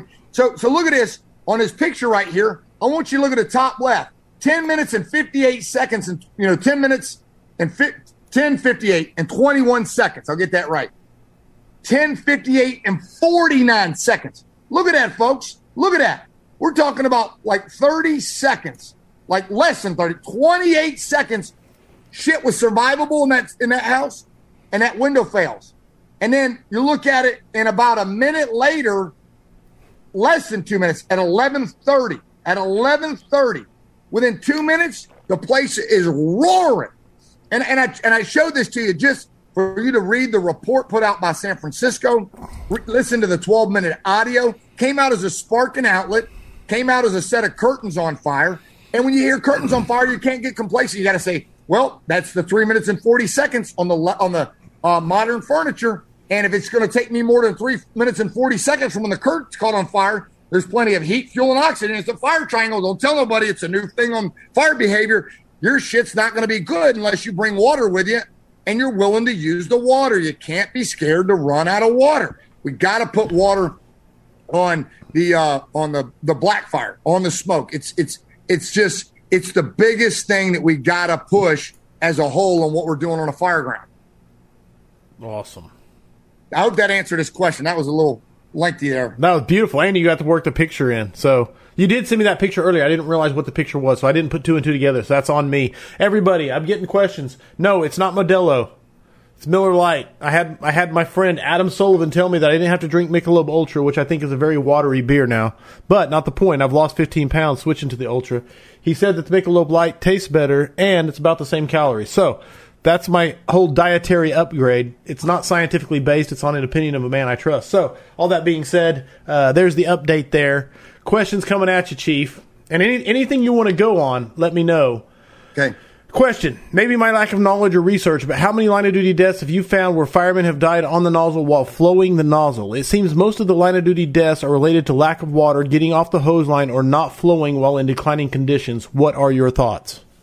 Um, I, I, I, you know, here's the deal. We, we, not, you know, we weren't in there. We, we don't know. Right. You know, Homewood, Illinois. We don't know if, if they were flowing or not on that two and a half, and, and just all of them. But um, I've tried to study every line of duty death since November 25th, 2000, that involved a firefighter on a nozzle, the attack team, um, first due engine company specifically, uh, type of thing, residential houses, if you will. Um, I don't know of one where they were flowing water. Um, all the the signs, um, the information, photos, video, radio traffic. You know, you, you just take that and you you make a, a, guess at it. You know, but the, the thought process, the hypothesis, what, whatever you want to call it, is that that all of them they weren't flowing water when there was a flashover or rapidly changing fire conditions. Um, you know, and I, I, I tell you, just you know, from the the stuff I've done, I, I I can't say, but I would bet my life on it in a residential compartment, even with hoarding conditions. I think it's almost impossible for it to flash over flowing 150 gallons a minute. Now, I want to say something I've never said before. Um, I don't know how many people we got listening right now or watching, but um, the reality is we put out a shitload of fires with 80 gallons a minute, 100 gallons a minute, 125. I, am glad that we have a, a, margin of safety. You know, um, you know, just like in, in special ops, it's a 15 to one on ropes. The reality is 150 is kick ass. And by no means am I advocating doing less than 150. What I am telling you is from what I've seen, what I've experienced, my study and reading, uh, believing in everything that UL is doing, man, 150, if you're willing to open that bail and use it, I mean, it's almost impossible. I mean, you know, and, and, and, and if you have a, you know, a 750 tank, I mean, I'd like, you know, and the viewers, I would say majority of the viewers use a 750 tank. There might be a few on here doing 500 or a Quint's 500, but most, when I travel, that's one of the questions I ask. I'm pretty confident that 75% of the fire service engine companies are running 750 tanks. Um, obviously, some suburban apartments are running a thousand. But you know, you think you can make a swimming pool in a three bedroom, two bath house with a 750 tank almost. Yeah. Um, the, what you can extinguish with 2.5 gallons a second coming out of an inch and three quarter is just off the chart. It's crazy the amount of fire you can extinguish. Love it. Hey, I, I have something here, which is uh, Lawrence Wadsworth brought it up, and there's the, the Pipeman podcast from Brothers in Battle. They just put out episode two, I believe. It's episode zero and episode one, but episode one. But anyway, he talked about that a room can't flash if the floor is soaked with water. And I'm hearing a lot more about this the, the, the floor being soaked with water and the effects it has on fire dynamics. Thoughts on that? What do you what have you heard? Uh, your um, your experiences. And, and, and, actually, that video you just showed, actually near the end of it, if I didn't cut it off, Dennis talks about water has value on the floor.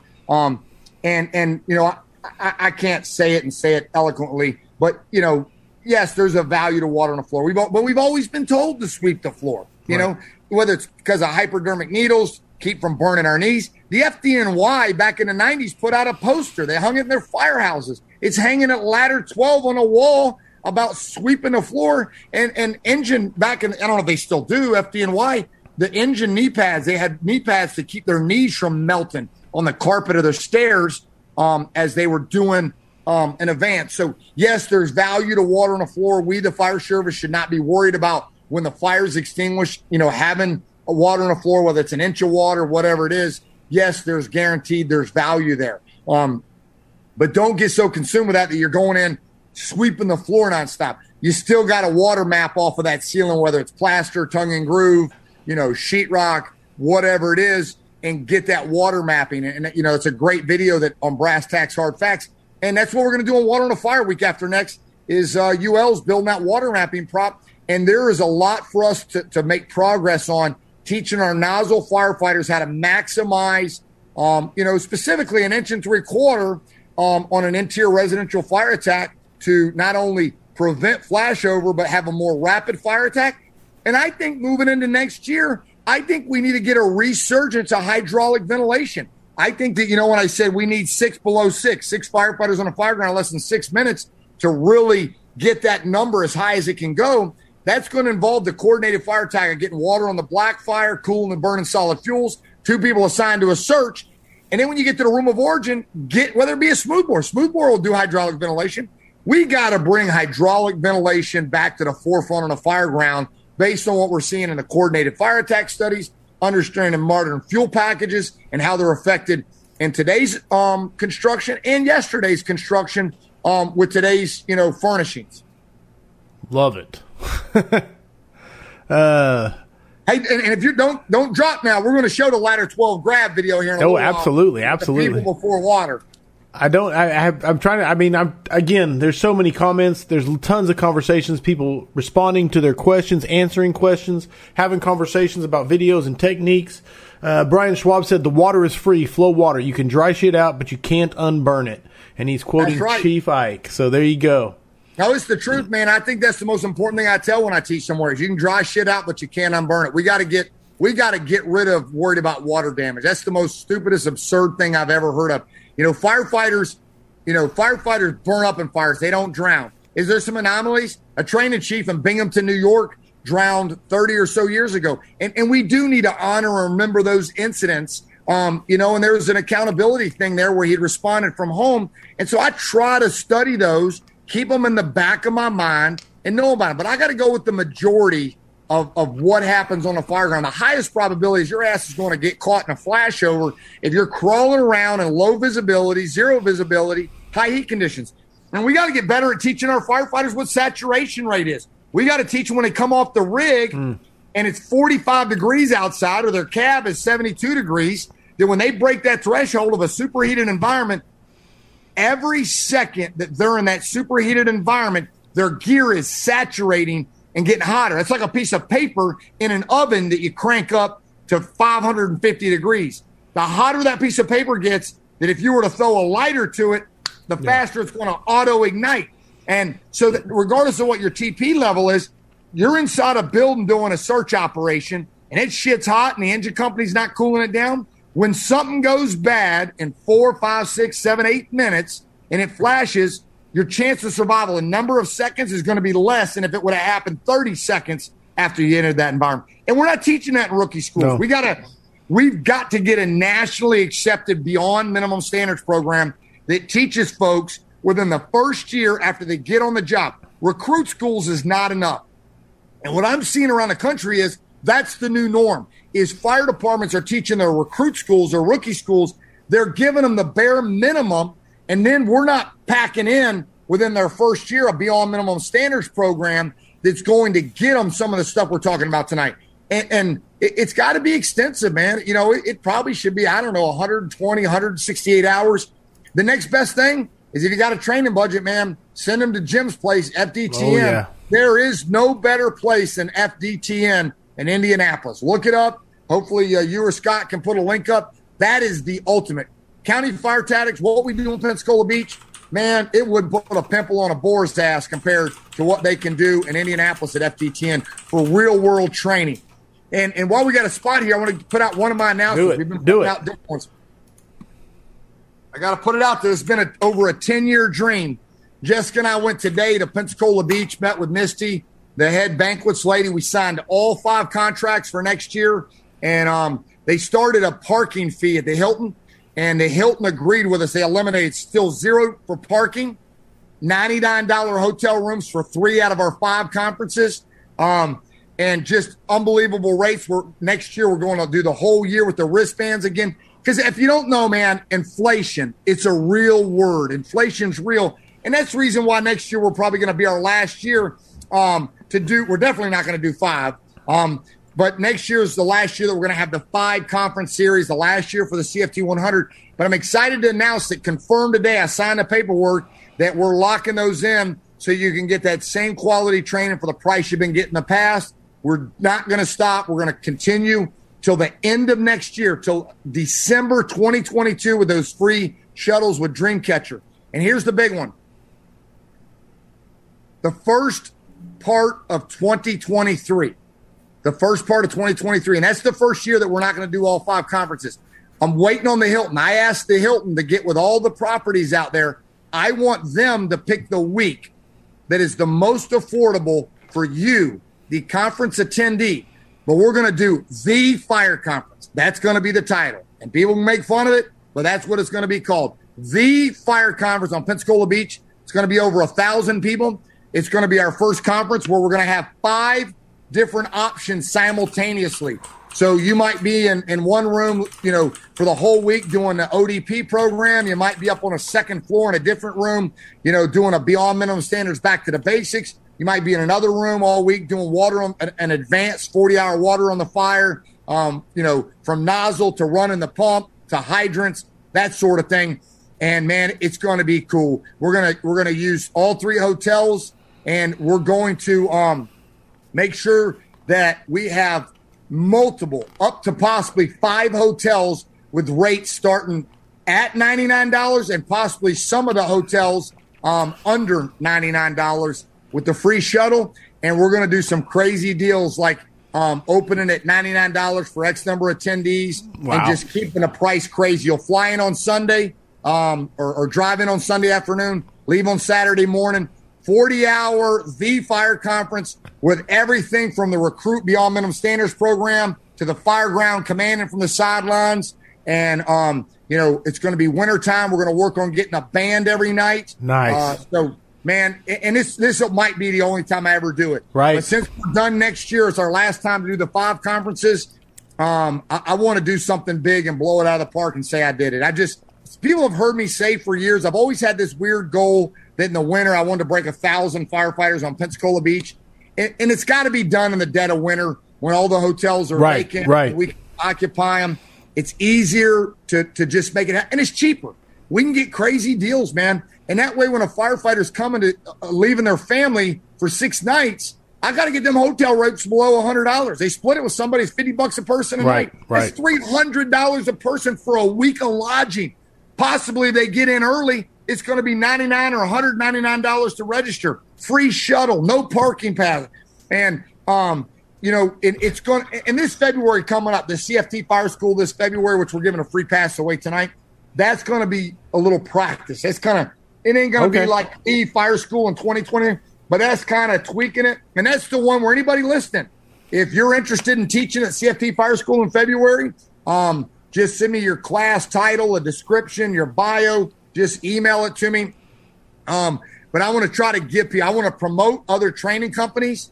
Um, you know, I'm not in competition with anybody, and I want to give some people a chance that haven't had a chance the last ten years to be on the stage and teach at Pensacola Beach and just you know share the message. So that's just one of our uh, big announcements. Huge, man. That is huge. A thousand people on Pensacola Beach. Here's what I'll say: if you've th- if you've never made it to Pensacola Beach or, or Pensacola for CF Tactics Conference, then you are missing one of the uh, gems of the fire service of one of the gems of the modern fire service. That's all I can say. The fellowship, the conference, the knowledge, the reps, everything about it. Um, so anyway, I'm obviously a fan. But uh, a couple of things. Uh, Insight Fire Training, Chief Andy Starnes, he does a lot of videos he posts on his Facebook page. Check it out because Chief Ike talked about saturation. He posted one, I think it was today, maybe yesterday, that was just a beautiful visualization of why you should open the nozzle because of the saturation going on with bunker gear. Um, Jeremy Greist asked a question about elaborating on hydraulic ventilation with the smoothbore. If you go to the study of the impact of fire attack by UL interior exterior streams on firefighter safety, they did a lot of uh, data on the CFMs, the cubic feet per minute that different nozzles move, and that's based your, on flow too, flow yes, matter. Yes, yep. and moving that nozzle. Um, and here's the deal, Corey. I got to say this, man. I don't want to be rude to anybody that's watching don't be lazy, man. Like, you know, the one thing I hate is when somebody emails me, and, and I make my phone number available to everybody. So, I'm, i mean, I'm on my own, I'm, I cause my own problems. But I hate it when somebody emails me or texts me and wants me to talk to them, and they want me to do the work for them. I've been, you know, do the work for yourself. This stuff's out there, man. You know, um, you know, and you don't have to have a library. I took my mom's prayer closet, um, and I turned it into a library. It's got bookshelves on both sides you got to get you a library of books. You got to read, man. You know, um, um, you know, the the general in his book talks about basically if you don't read a gazillion books, you're an idiot. There's a lot of truth to that. I mean, you you have to read. You have to educate yourself. Most powerful education is being self-educated. You know, don't get me wrong. All the other stuff is great. You got to be reading. You got to be studying. Love it. No, Mad Dog Mattis. Yeah, I, I, forget. I'm trying to think of his quote, but yeah, I don't even try to say it because I would just screw it up. No, he does. He's like, if you don't read, you're basically an idiot, and that's that's yeah. Chief Ike's version. So absolutely. Um, okay, Chief. I'm looking here. I'm trying to see if I'm missing any good questions to throw at you. You want to just get the people before water? You ready to hit it? Let's do it. All right. we, we, don't want to be here till one o'clock. That's true. I mean, yeah, it's all. I got to interview uh, new hires tomorrow, so Uh, pulling up. Um, and here's the deal. Um, you know, I don't know if Scott's still on. He can post the link, but back in May, I, um, I'm fortunate enough. I have a column every May and November. Every May and November, um, I have a column in the front half of Firehouse Magazine. Thanks to Peter Matthews.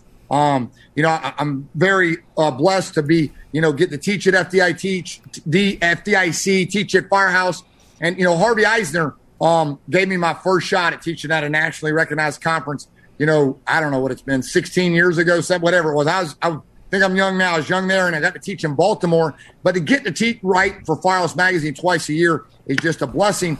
But back in May, I wrote an article, People Before Water. Please read it. I challenge you to read it. I challenge you to read my article last November of 2020, Depth on the Bench, referring to, you know, your staffing, the capabilities. You know, I, I truly, you know, you, a lot of you probably never heard of it. Little town called Tuscaloosa down in South Alabama. Um, um, I, I, know a lot of you from around the country, but I got a coach called Nick Saban. Probably never heard of him, but Nick Saban coaches in that little town of Tuscaloosa. And when he goes to a ball game and they're losing at halftime, the Roll Tide fans, the Alabama fans no come fourth quarter, they're going to probably win because their second string is good as the first string. So the other team might be beating them, but once the other opponent gets a couple of players hurt, their bench, the depth on their bench can't keep up with the depth on the bench at Alabama.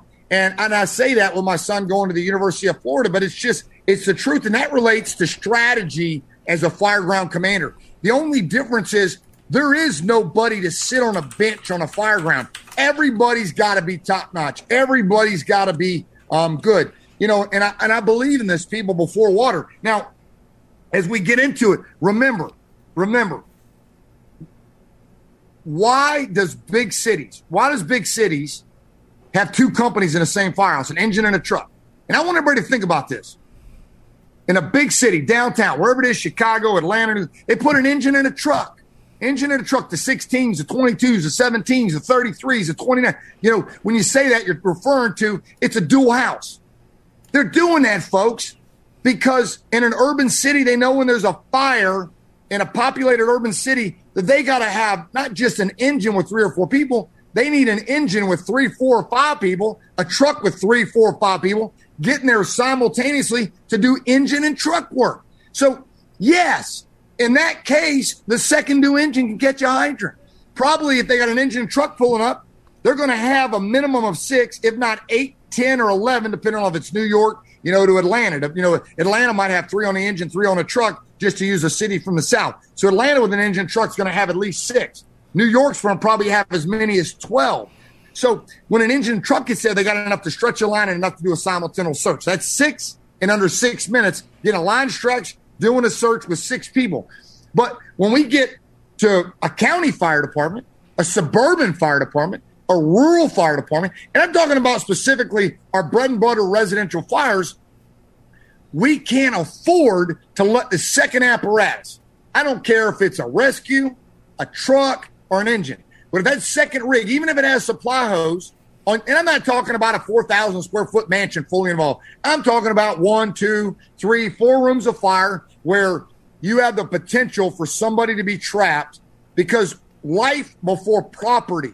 And we can't put running out of water as a priority over a search operation. It's just BS. It's, it's unacceptable. And we got to stop doing this. Now, you got to do what your fire department tells you to do. But I truly believe that if we can get the fire departments running one apparatus out of a firehouse with four or less people, if we can get them at their bread and butter house fires to let that second rig come straight in for the booster backup, feeding the line, and getting people before water, meaning people before a hydrant, maximize one or two tanks of water, not to full extinguishment, to knock down a fire, control the fire, get a line between what's on fire, what's not on fire, and do a simultaneous search. We're going to make more grabs. We're going to make more saves, um, you know, on a fire ground. And, and the key thing is timing your tank. Here's the deal. Yes, you do have to do a little research. How long, based on your tank size, can you flow water nonstop with an inch and three quarter, a, your, your inch and three quarter attack package? Then how long can you flow with your inch and three quarter attack package with your first and second rig based on those tank sizes?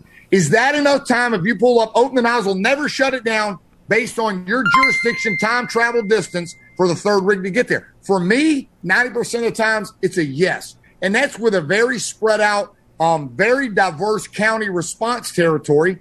And it works. I didn't just accidentally do it. I've been pushing it since the 90s. When I first went to Escambia, they didn't embrace it in 2000. And then I, I started calling the shots and we started doing. I had other battalion chiefs that didn't agree with it. And then it became policy. It's an SOG. It's what we do. And Love yes, it. we've had a bunch of grabs where if the second due rig would have stopped at a hydrant, yes, those seconds would have mattered. And it's not just the time of stopping, it's the fucking hose line laying down the street that you got to navigate around. Or when you get there, that second due rig can't squeeze past, get in front of the first rig.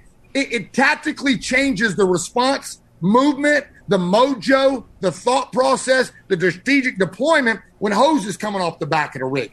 I, I, this isn't theory for me. It goes against how I was raised. I did nine years in a fire department. So you there listening, well, he didn't know any there. I did nine years in a fire department. I rode on the back of an engine where we went to a 900 square foot shotgun house and a second due rig had to stop at a hydrant that's 300 feet away.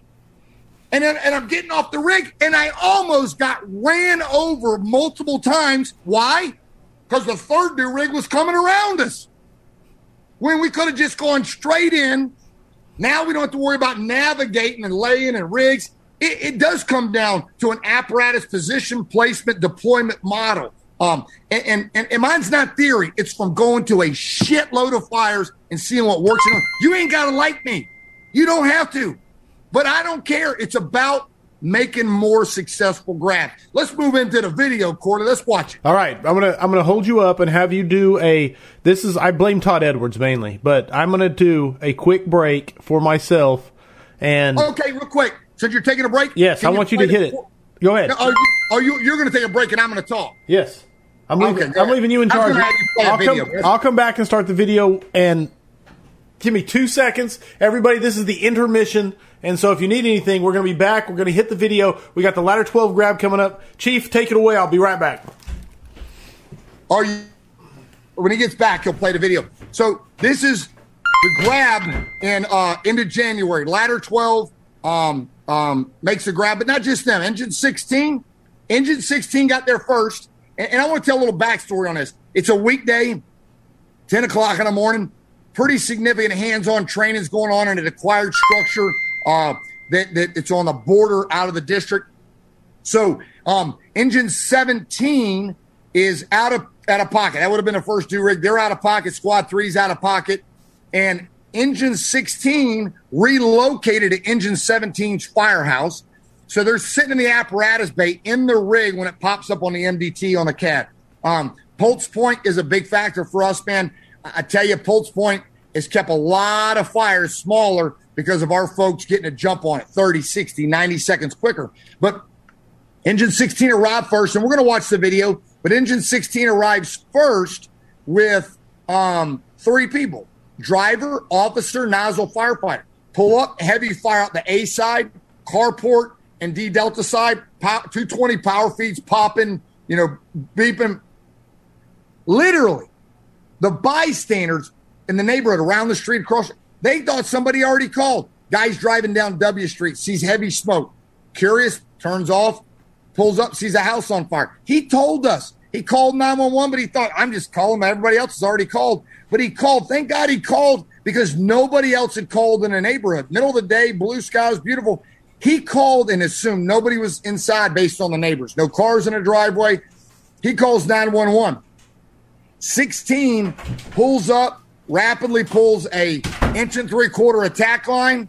Um, the, the nozzle firefighter, as soon as he gets water, he's using the stream reach, waiting for him to get a pump pressure.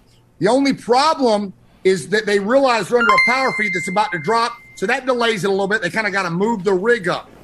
The second do rig coming in is ladder 12. It could have been an engine. It doesn't matter. It's got five inch hose to lay a supply line. The only negative is it coming in second. We're not going to use the aerial. Is that it only has 500 gallons instead of 750. So when they get there, we're going to have 750 plus 500. That's 1,250 gallons of water. I want to tell you something. 500 water cans. Write that shit down.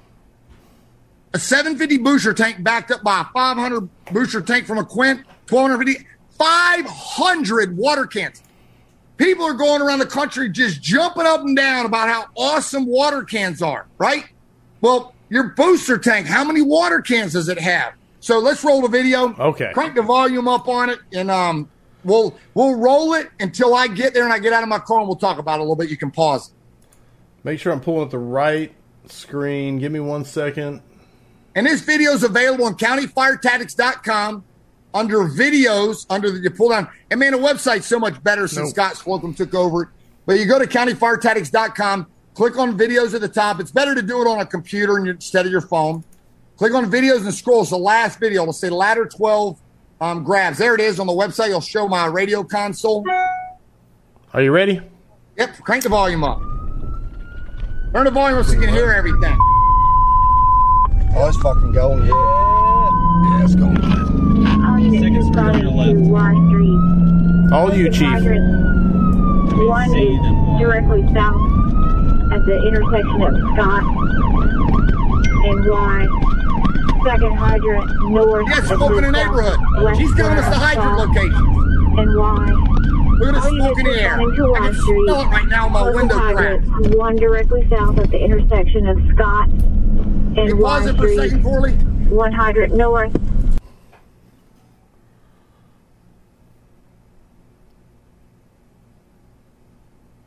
Just let it buffer and catch up for a second.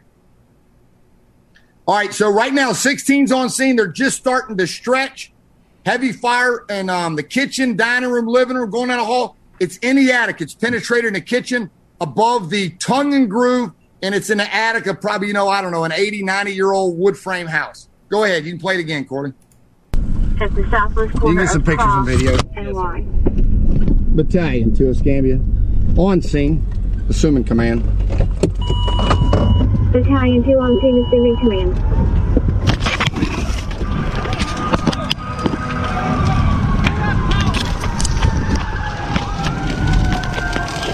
No cars in the driveway. Everybody thinks everybody's out. What? Okay, that's He's just telling me he's getting away from that power feed. They uh, pulled up parts, so they stretch the line. They're just getting it out from under that 220 coming. Third due engine. Third due engine, you're going to lay a supply line. Command the third due engine, you're going to lay a supply line. There it is. I'm calling third due for supply. And if you're taking notes right now, write that down. I'm not saying don't get a hydrant. Third due for supply. Get the first two rigs there to get at least six people on the fire ground less than six minutes to attack the fire with a simultaneous search. Third due for supply. Now, that inch and three quarter is already flowing water. They're going to hit it with a straighter solid string and they're going to shoot it to the windows to knock it down. And then it's not because we're doing two in, two out. We need water to create maintain survival space. Now, we all know watching this video, we've got an occupant trapped in the back of this house. Now, we don't know where because everybody thinks it's vacant. We got to assume that it's, for me, the front of the house, the daytime space, it looks to be fire floor to ceiling. So I got to assume the survivable space is the probability is going to get higher and higher as I get to the rear of the structure. So let it knock my water over. Um, so I know that we need to immediately fast attack off the booster tank, get solid water on solid fuels. Now let's go ahead and play it, and you'll you'll hear the second new company come in. Which way? On Y Street. Ladder 12 to command. We're coming from the south. Understood. Just nose um, engine 17. Escambia, we got water on the fire. One inch, three quarter stretch. It's going to be a front A and B side, two to three rooms of fire. Uh, probably about 2,000 square foot. Ladder 12, nose in. Have your driver do booster backup. Ladder 12, go to the rear for search. Ladder 12, Charlie side for the search. All right, go pause that. They're, they're they're now about to move in to this uh, side door here. Um, they, you know they they've knocked down the porch. They got that. They're going to move in here to control the fire. Now think, if we assign a two people to follow them in, how long is it going to take them to navigate the dining room, kitchen, maybe hoarding conditions, maybe a hole in the floor since it's off grade on part of it in the front there? It, the times we got to attack the fire head on, hit it in the throat, punch the shit out of it, and get people getting in windows, back doors, side doors, opposite the advance of a hose line. We've got to think and change a little bit how we do stuff. Now, I'm going to tell you, and I teach in a class, in a textbook, in a foundational textbook, where would we say, and, and, and I and I teach this, that's where you need chiefs that are strategically changing based on arrival sequencing, who the people are on the rigs. A lot of people would say the next rig needs to assign at least one, if not two more people to that attack line, so we have a properly staffed attack line to push in through the pinch points.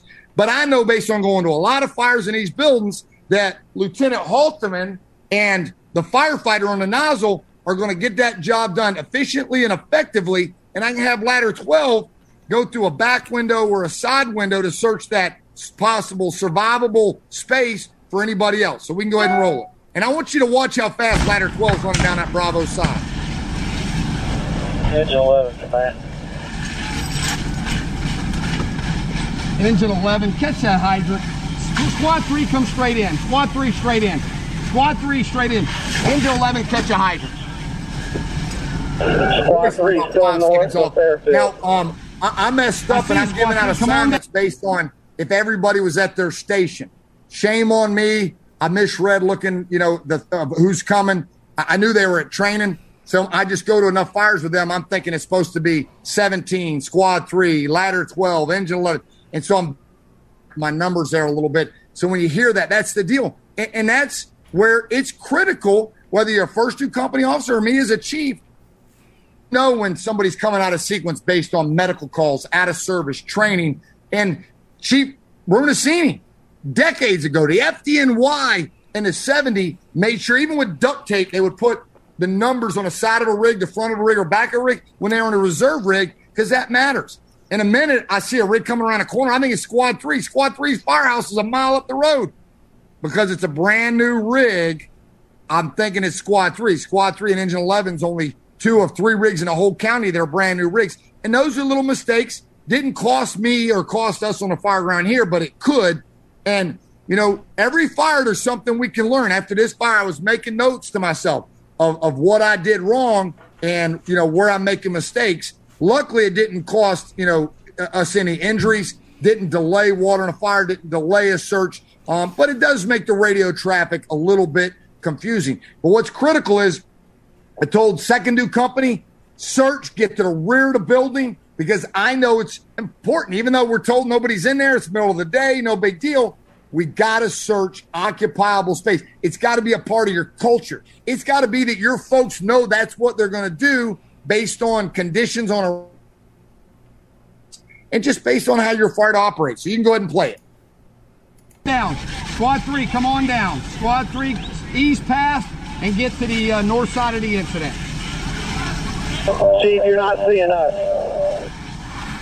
Oh, that's uh, engine 11 in. Engine 11, pull over to the right, just past the driveway. Pull up, and we're going to backfill Okay. a second booster tank. That, that 11, 12's already nosed in to um, engine 16 there. They're going to drop a feeder line from ladder 12. That's what the driver, Angel Santana, he's going to do that. That's a key factor. He's been water. Now, once he drops that tank into 16, he's not a damn, um, it's in a driver's convention. His ass is going to gear up and be another firefighter on the fire ground because the first dude driver, um, he's going to handle that. He's going to handle that himself. We got to divide and conquer. Task saturated, understaffed. We got to just, we got to, we got to be Johnny on the spot. Now, engine 11, you're going to see them pull up. They don't catch a hydrant. Um, I, I changed it up a little bit because now, uh, in a minute, you're, you're going to hear them on the radio. I don't know if they said it yet, but ladder 12 is going to say, We got somebody. And I'm not going to ask him a bunch of questions. I'm not going to talk to him. You watch, I'm not even going to say a lot other than now I'm going to back up the grab. I'm going to have engine 11 stretch a vent inner search line, a RIT line off engine 11. Now, listen up, folks. This is unorthodox. So I want because we're, we're we're all in. It's worth the risk. We're we're pumping our people into a burning building with add-ons, right? This is add-ons. Um, you know, I- I've had two fires on this exact street in the same block. I got one of them on video. I want engine 11 to stretch a line off of their rig because it's separate from the attack line. So it's a virgin tank, 750 gallons. It's a separate pump, and they're going to stretch to the point of entry, VES. And I think, as Rob Fisher, I hope he's still listening. I think on a national level, from Brothers in Battle on the West Coast, CF Tactics, to the, the training companies on the East Coast, we need to start in our lectures at our conferences. Maybe not always, but we need to be teaching the American firefighters to consider, when possible, an inch and three quarter RIT line, attack line, a flow path eliminator, a flow path eliminator line to the vent point ignition. Because when they go in that window and they find somebody unconscious in a hallway, which is what they do at this fire, rolling across the ceiling. Now, if that attack line fails or has too many rooms of fire and they go one direction and the other direction, the fire's coming down a hallway, where does it want to go? Out the window that ladder 12 vented. You've created a flow path. Well, if they're dragging somebody, zero visibility through hoarding conditions, climbing over furniture, they got rescuer attachment. It's my job as a fireground commander to not bother them and let them do what they need to do, what they want to do, what they train to do. Get a line to that window, get into that room, and they're trying to get that victim up over the window, over some furniture, over some clothes. That we got that line. Have you've been in my classes? I always use one that's got a straight stream off the ceiling, water mapping like a, a sprinkler head on, on steroids. Now we can hold that fire in check while we finish the rescue and we don't have to abandon the rescue. So um, we need to think, I'll leave it at this just to size it up. The American Fire Service needs to consider at least telling folks when doing a VES, if you have intelligent firefighters on a fire ground, we might need a flow path eliminator line just for if, if we're going to jump off in this and get a little more aggressive. So you can go ahead and play it, Corley. Get over to the grass to the right side and rapidly backstretch a 3 into 16 on the officer side. Ladder 12 command. We're VES in the Delta Charlie window. Understood. There's Engine ladder 12. They're telling me they're officer VES. And Nozzleman, stretch a uh, line off of your rig. Stretch a 150, engine 11 off of your rig.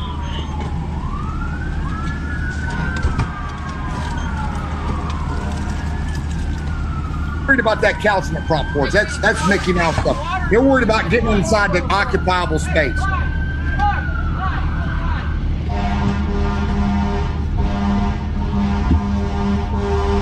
Three is going to be on scene. Squad 3 on scene.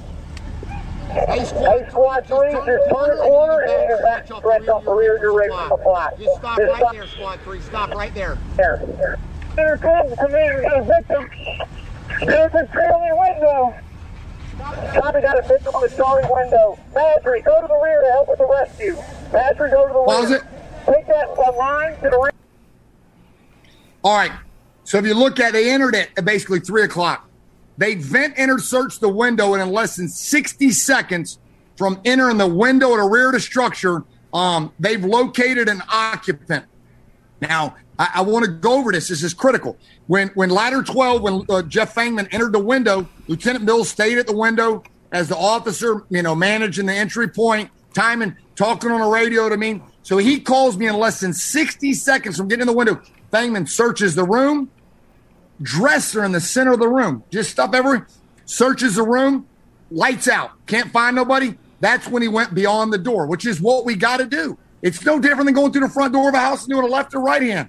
You know, we got to stop this bullshit about vent, enter, isolate, search. It's always been vent, enter, search. The, the shutting the door is always been a part of any training I've ever had dating back to the mid 90s. The reality is, though, more times than not, there ain't no shutting the door. The door was open, the top half of it's burned off. It's on damn hinges that don't work. It's got this one had carpet that was all rolled up. I mean, I don't know. Some of these people must just work in Mr. Rogers' neighborhood. Um, but the fires I go to, it ain't always hunky dory and perfect and, you know, doors swinging and locking and latching, you know, like yours might.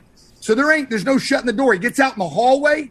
I mean, the fire, I, mean, it was probably three, 400 degrees, two, three feet, three feet off the floor, but he's laying flat on the floor, gets him back into the room and out the window. But key thing, when ladder 12, and this is to the Chiefs listen, when ladder 12 called me and said, we got a victim, I didn't call him back and how big is he? Where is he? What you coming out? Those guys are trained. They know what they're doing.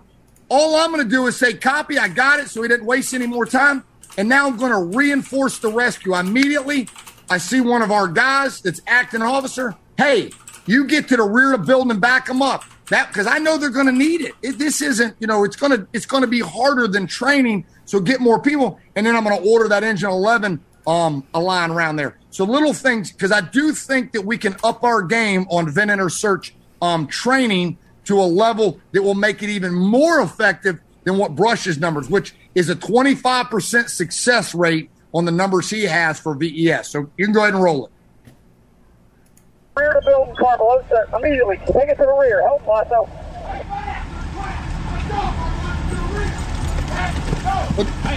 Real quick, see these guys running? Like, pause it. Don't tell me you can't run on a fire ground. Somebody's dying. And on top of that, our brothers are working their ass off trying to get a large guy. Now, most of the time, you see me at the back of my Chiefs buggy. I hadn't moved. I hadn't done anything. I'm trying to get my gear on. I'm the only Chief there. Um, you know, here's the deal. If I can get my gear on and it does not mess up my command ability from the back of my vehicle, if another Chief shows up that's in civilian clothes and there's a mayday, a collapse, or an explosion, they don't have their gear on, I have mine, I'll pass command. Now I'm the ops chief. I'm going to be the RIT chief. I'm going to be the rescue chief. And I know that if I'm geared up and that happens, I'm going to be able to reinforce and help, you know, my guys showing them that, hey, we can do this, provide a little bit of confidence, a little bit of leadership. Now, first time I showed this video, somebody said, hey, why'd you walk over and touch the hose? And I'm going to tell you why I walked over and touched the hose. Soon as I walked over and touched the hose, what's the momentum going to be of anybody that sees me touching the hose? They know that's more powerful than me yelling at them. That's like, hey, you know what? The chief thinks this is important. We got to get it. It's going to up that momentum. And that's the psychological aspect of a command. Um, just like special ops. I, I said it the other night. I'm teaching at the Syracuse Heavy Rescue Conference, and special ops or command of special operations is a mindset.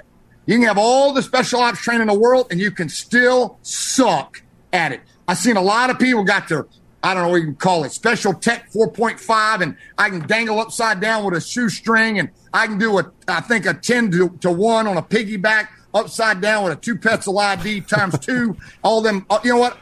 I mean, I get all that stuff. They still suck.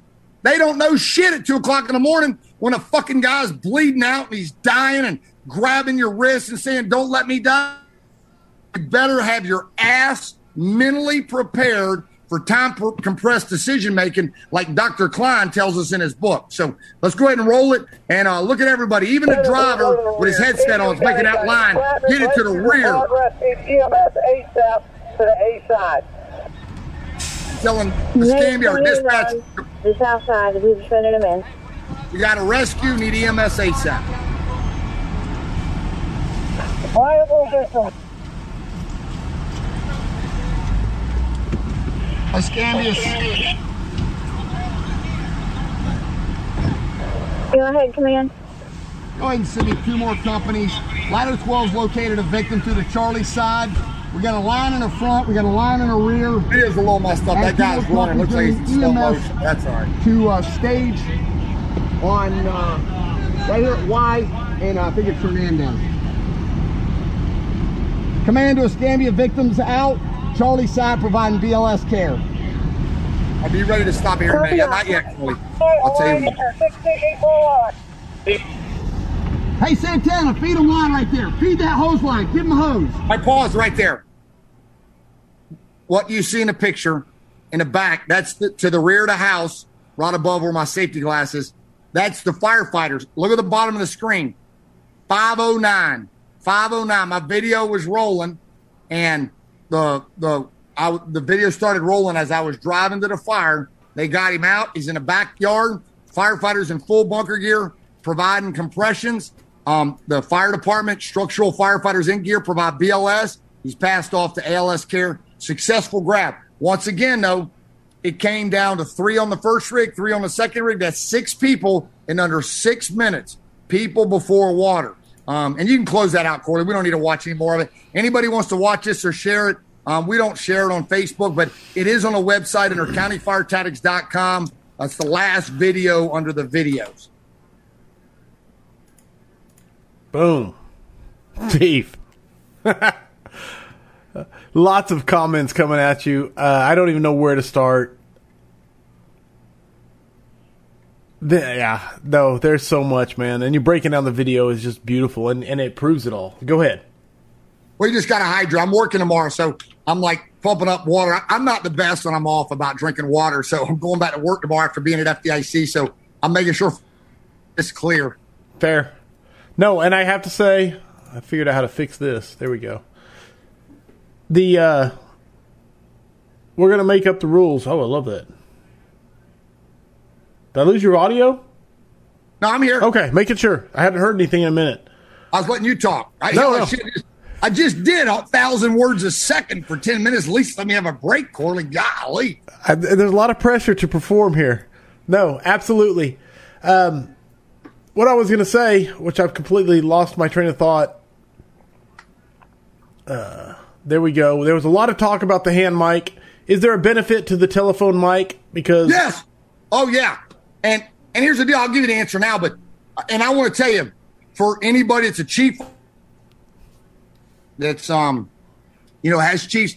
I, I'm working. My goal is in the next two years to have a real world fireground commander class, and, it, and I'm positive now I- the title is going to be commanding from the sidelines because what you just saw in that video is me commanding from the sidelines. I'm on the back of the Chiefs buggy, but I can visually smell, feel, and not just talk on a radio, but I can yell at somebody. And there is a time to be able to do that and not just use a radio based on time compressed decision making. But yes, and, and, and I made fun of about that that phone. And there's a picture that people use to do flyers, and it looks like I hadn't shaved. I actually shaved that morning. That's my buddy JJ's ten thousand dollar lens that shows uh, magnifies the fact that it was three o'clock in the afternoon. It was my five o'clock shadow. But um, the deal with the phone is that New York has those. And um, I really wanted it bad, man. I think the only reason I got it is at time our fire chief Pat Grace, um, you know, big mentor of mine growing up, was from New York, and he understood it. And I is when it's like this and a and, and somebody's mic is wet, they're they're muffled, they're inside. There's times that I can't understand anything, but if I put that up to my head and I hold it there, it, it I mean it, it's pressured against it and it's crystal clear. I've had people say that they can tell when I'm talking on it and I'm not talking on something else. Um, if I pull up and a large three story um, condominiums going a few years ago um, out um, on uh, the southwest side. I never left that man for the first hour. I commanded never. I hold I held the phone right here, and that's also my leash. I, I do consciously use that as a leash. You'll see me. I got a bunch of videos where I get it and it like pulls me back to the car to say, hey, because when I get there, I tell myself strategic. I'm, I'm sitting in the front seat. If I can see the incident through the windshield, I'm going to sit in the front seat. I got a command board above my visor, command board right here. Don't do it very often, but I'm ready for one fire in a career if that's what I got to do. Next to that would be half strategic, borderline tactical, where one or more companies got on scene before me. I'm going to be at the back of the buggy if I can see, smell, and hear what they're doing. And then tactical command would be full bunker gear, where I'm in the front yard because I may have to take a window, force the back door, help be the door firefighter because nobody else is coming. Like, you know, I'm rolling in first due I'm rolling in right behind a three person engine company. It's going to be a decent amount of time before anybody else gets there. That's what I'm going to do. But I got sidetracked. But yes, you can't beat that. I think that ought to be mandatory at the back of any command vehicle, even more so than the headsets, because now you can do this and you can be stationary command post, drop it, do that. And I keep a radio. Now, I tell you this, I think it's unacceptable for a battalion chief, unacceptable for a battalion chief or a chief officer commanding an incident away from a vehicle not to have a tactical radio on a sling. And if their coat's button, it hangs out, and then a second portable. If you look at the picture you used, Corley, to add, you'll see my tactical radio that um has my tactical command radio. And in my pocket up here, I've got my command radio, my Mayday radio, where I can be on two different frequencies without change. Is it possible to pull that picture up, Corley? Possibly. Uh, yeah, it's the one you use to advertise the Firehouse Vigilance tonight. But um, that's critical too. Talking on the radio, talking, and then you're on the dispatch channel. So if shit's going bad, I can get on there and say whatever, you know, T Street Command Escambia transmit a second alarm, and I'm not tying up the tactical channel. Or, you know, if I feel like I need to have two frequencies, I have those on me. And what's happened to me a lot is a damn beeping battery that I thought was brand new, or the, the radio crashes. I got that second radio in the critical times where I'm running to back to the to the main radio. Give me a second. I'm just a little slow. That's all right. Um, so it just kind of answers that question. I, I- I think that's real important. I think a, a chief that's not at the back of a vehicle or in a vehicle needs two portable radios on them and I really think they need a thermal imager 90% of the time. I think fireground commanders in a fire service are underutilizing thermal imaging on the exterior of a building and or just to throw on a bad situation where you know you you, you get a confirmed entrapment multiple it's only got one tick per company hand that tick off to the senior firefighter that's going in so now you got two firefighters on the same two two search team going left and right and separate Absolutely. There's that picture left up there for people to see.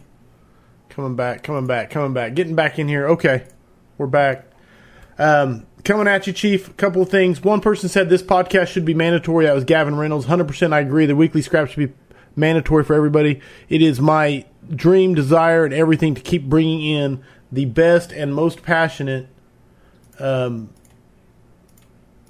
fixing it, uh, guys with the best message. And you can't beat. I mean, there is not a better person. Someone said there is no better person. Jacob Johnson said there is not a better person than Chief Ike for episode 100. Absolutely poured gasoline on the flame inside every fireman here tonight. No, and that's it, man. That makes my heart happy to know that people even think that. Because uh, 100%. There is DJ Malouf said, How do you feel about chiefs that do not put gear on at a working fire? Um, oh, I'm just checking my radar, man. It's popping lightning outside, and I'm trying to think if I left anything out on the dock. Um, um, I, you know, I, I, I don't. I, I think you should wear gear. Um, do, do, you need to have gear on if you're sitting doing windshield command? I don't mean that negatively. I mean, but if you're doing windshield command, obviously you don't need gear on. Um, you saw what I just did in the video. I got to the back of the vehicle, even though I was going to do mostly strategic command from a tactical deployment position. I still slowly got my gear on while trying to command the incident in case something bad happens. I, I think it's critical for to wear the gear. I mean, um, it lets you know if you're getting hot, they're hot. You know, um, I think it sends a message. For me, um, I don't think I'm better than any of my guys, but I think as as, a, as an experienced firefighter, as an experienced chief, I hope I, I mean they don't have to like me. I hope I bring a sense of calmness. So if something bad happens and I'm at a fire and another chief shows up, and I have my gear on and I can throw a pack on, think that if we got to go in a building, I'm racing in the front door, that that's going to make everybody else feel a little more confident in racing because I'm going in and not just standing outside, you know. So um, I'm not going to beat up the Chiefs that don't. I mean, a lot of them, it's just it's what they know, their organization, it's how they operate. There's fire departments that the fire chief don't want their their line chiefs wearing gear, you know.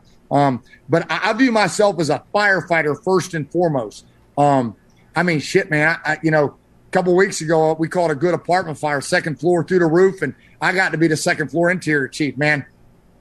Into last month. I mean, I, that's what I like to do. I don't mind commanding them. I'd much rather be inside breathing air. It's free. I mean, shit. Compressed air is better than you know the damn air outside. I like it. No, I love it. And Chief uh, Rob Fisher asked a question to you. He said, "If you're concerned about hearing, shouldn't you be inside your buggy being strategic?" Hey, do you have a way to isolate people like that and just shut them the fuck off, just like eliminate them so they can't even be on the show? Um, it, that's a good point. That you know, and here's the deal: that's where you're hoping that you're you're you're, you're focused on your companies that are in a serious answer in an IDLH. So what you're listening to is critical. You know, whether they you know hoping that they if they can transmit a mayday they would, or the voices in the orange button, sure. pressing the orange button. But no, no, there's there's definitely there's pros and cons to everything. If you get out of your vehicle, you may not hear it. But if you don't get out of your vehicle, you might not see it either. So don't forget, man, eyes to see, ears to hear, nose to smell, and brain to compute all three. So, you know, there, there's ups and downs to all of it. It, it just, you know, it, it, doesn't happen. I mean, you know, I, I, I've done all. I mean, and the bigger the incident, and I can see it through the windshield, I like being in the front seat. Um, but for me, those incidents are just far and few between based on apparatus positioning, location of the building. My, I, I just get lucky. I, I, more times than not, I get there first. If not, I get there right behind the first do rig. Um, my my vehicle just happens to somehow get us there quickly. Love it. Scrolling, scrolling. There's good so question. Much- that is a good question, and that's you know what you can just you can go back and forth. But you know, um, I talk about Fisher Street. Uh, I'd have two firemen to be you know, significantly burned, if not dead, from the winter of 2004 if I'd have been sitting in my buggy. I got pictures of it. Um, you know, that, that fire was a bad deal, man. Um, John Van Meter, Jeff Tavner, Brian Hicks, and, and Steve Booth, you know, four guys I've been going to fires with for, you know, you know, well, some of them, uh, Hicks is now up in Alaska, but those three, I've been going to fires with them, man. And, and that fire um, goes through my head. I, I think about it, you know, a bunch throughout the year. Anytime I teach, I think about it. And thank God that night I wasn't in my buggy. Thank God I was walking down the D Delta side of the house because we were task saturated, staff limited, and I was doing it. So, you know, everybody's got to do what their experiences are. But, you know, here's the deal. We can't tell a chief to stay in his buggy. Next thing you know, he's going to pull up in front of a, a house that we don't know is in trap. They sit in their car for two or three minutes waiting for the first due rig. They'd got their ass out of the buggy, did a 360, maybe opened the door and looked in. They'd have seen Mrs. Smith unconscious, two feet in. They could have grabbed her and drug her out. She'd be alive. There we go. All right, Chief, I got a picture here. You asked me to make this, so I want to share it. I want you to talk about it. If I can pull it up. There it is. Oh, okay. Yeah, this is good. So, listen up, folks. Um, first and foremost, um, never forget means never forget. Remember fallen brothers. Um, I, I, think it's the duty of all firefighters, um, you know, especially command officers, to study, you know, if not all line of duty deaths, ones that are significant to you. And there, and if you're taking notes, there's two types of fires. Two types of fires. One's that the hydrant will not extinguish or hydrants. Basically, you just control until you consume the fuel packages. And there's another fire that 90 plus percent of the time per NFIRS can be extinguished with the onboard water supply, booster tank, and an inch and three quarter. That's from the National Fire Incident Reporting System. And that's what we're looking at. Two fires, two fires from the same exact month. The one on the right, everybody knows about the one on the right, and you're looking at the screen. Worcester Cold Storage Warehouse, December 3rd, 1999. On the left is what I respectfully, respectfully talk about a lot when I'm teaching is the forgotten fire. Keokuk, Iowa had the opportunity to sit on the front row more than once, listen to the fire chief, phenomenal leader. Um, God bless him. Um, you know, wrote an article, taught at, at, at the conference multiple times. And the one on the left happened in December 1999 too. Um, you know, not purposely by anybody, by no means, nobody at fault. But Worcester was six people. The one, on, you know, six story cold storage warehouse, six people paid the ultimate sacrifice, challenged everybody to read 3,000 degrees. Um, it should be mandatory reading. The one on the left is Keokuk, where three firefighters died in the same month but it's a duplex, two story duplex, small. It, it, it's the one we're talking about people before water.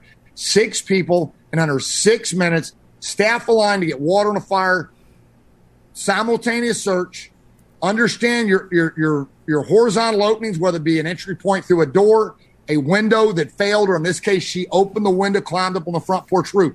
Um, I challenge you to watch the 12 minute video by NIST that does the, fully goes through the growth of the fire on the kitchen stove. Um, can you pop up that picture, the one on the left, Corley, that's got like firefighters in, flash over um, in a matter of about 90 seconds? It's got the four screen Spartanburg I sent you. Uh, I'll try. Let me see if I saved it in the right. No big spot. deal. But but on these, both these fires are significant. You should study both of them. Um, I don't think I did. Don't think I got it no saved, problem. Chief. Okay. No problem. Um, but but but looking at this, so you know we're talking about the one on the right. You know you're going to need every hydrant you can get. You're going to maximize zero out the hydrants, tanker operations. You know you know we're not going to get into it tonight, but you need to understand the Iowa flow flow formula, the National Fire Academy flow formula. Um, you know length times width divided by three, and and all that kind of stuff is critical. But when we're talking about that one on the left, that's the one where it's worth the risk. Keokuk, Iowa, where you know we got kids trapped and we've got to to study history and strategically deploy and maximize our responding units and how we have them arrive and how we tactically deploy them for them and us. And and and, and I hope you know we're probably you know winding down here. It's yes. it's 10 17, 11 17 Eastern. And as we wind down, I want people to think about this. My top question tonight is the hydrant for them or us? You know, because I, I just I, I can't find a residential line of duty death I can't find a residential line of duty death, um, you know, like the Keokuk, where catching a hydrant is going to make the difference between a firefighter living or dying. Um, what I do know is if we can get at least six people on the fire ground in less than six minutes, and, and, and you still can in eight minutes and nine minutes, all you know, you got to look at the grass. But I just like the term six and under six. Um, we're going to make a difference, man. We really are. And, and don't take me out of context. You know what? If I'm rolling down the street and I'm going to XYZ Street, it's got a 4,000 square foot house and I got multiple callers and they say the exposures are lighting off and the whole attic's consumed and uh, you know everybody's out. Hell, I might have the first engine lay in. I probably have the first engine lay out. Be honest with you, reverse out, pump the hydrant. Matt, you want water supply? Maximize the hydrant. I think a forward lay sucks. I think LDH five inch on a forward lay is about one of the most absurd water supply options that we brainwash the American Fire Service that, that, that takes it as the go-to operation, man. Um, and we can't get into that tonight, but the reality is, you know, 90 plus percent of the residential fires we go to can be extinguished with onboard water supply, mm. backed up with a hydrant for overhaul volume, is what it's all about. Dude, this might this might go down on the record as the the scrap where I've said the least, and it might be the best scrap ever. There might be a correlation there. I need to tap into. Uh, one hundred percent. I've got people saying, "Wind down." I'm still driving home. Keep going. Gavin Reynolds said, "Don't stop." Someone said, "Get that man a Red Bull. Don't let him wind down." So there you go. Um, I do have the pictures of Maurice taking a blow and the and the pictures of the outside, the inside. That's up to you. This is. Oh, yeah, you put them up there. Okay, I mean, um, I'm asking. Yeah, that's fine. The CFT logo for anybody that doesn't know, that's watched, never been to a conference. Um, you know, I'm never going to stop telling the story. Um, so the uh, CFT logo on the front is 201. That was Maurice's badge number, paid the ultimate sacrifice on November 25th, 2000, in a 1,200 square foot wood frame house on a poured slab. My training number was 186. My badge number was 186. He was 201. Means he got hired 15 firefighters behind me. That means I was 15 firefighters senior to him. Um, you know, I, I had, you know, I was a lieutenant at the time. Um, for anybody that, that, you know, hasn't heard me, I've told the story a hundred times. You know, I got him relocated, uh, you know, through Chief Baker. I requested him get moved from engine four to the back of engine five 10 months before he died of that fire. So, um, I, I relocated to the engine company that drove him to his last fire. Um, and I embrace the guilt more than I ever have. I have a slide of his picture where I say embrace the guilt. And, you know, for the last 21 years coming this November, I, I'm, I'm passionate about teaching other people. And so when I ask you, is the hydrant for them or us? I think about Maurice. Maurice, you didn't put a picture up at a house, Cordy. The, the fire he died in was a tank fire. Maurice would be here. That's it, man. That's after the fire's extinguished. Couple rooms of fire. Couple rooms of fire. The deal is he didn't die because of water supply. He died because I didn't take the time to ship before. I mean, he was he drove me on the rescue literally. He, you know, he, he died on November 25th. You know, in the middle of the night. The night before, about 24 hours before, he was my driver on a rescue, and I should have been talking about, you know, don't be scared to put water on smoke. If you're on the nozzle and you're I mean, 30 minutes. If I just spent 30 minutes of what I teach on the road now to him sitting in a firehouse drinking coffee, he'd be here today. So, um, and that's just the front and the side of the house. I mean, look at Oscar Armstrong, uh, Stephen Solomon, the Berkeley Way. Most line of duty deaths in residential structures, they were tank fires. And even after when the fire's out, it looks like a fire you go to, couple rooms of fire to extinguish. The building's not burned down. The building can be repaired. A lot of times they bulldoze it based on the fact that a firefighter was killed in it. But those are things that you know. Those are the hard discussions, the hard talks. Um, you know, when I'm when I'm doing a class, I say, you know what, man, don't waste ten months. I wasted ten months that I could have spent a lot more time with him. That's going in the front. That's the conditions. Um, in the front door, see the couch on the left. And these are my pictures, man. I, I took these pictures the night of the fire.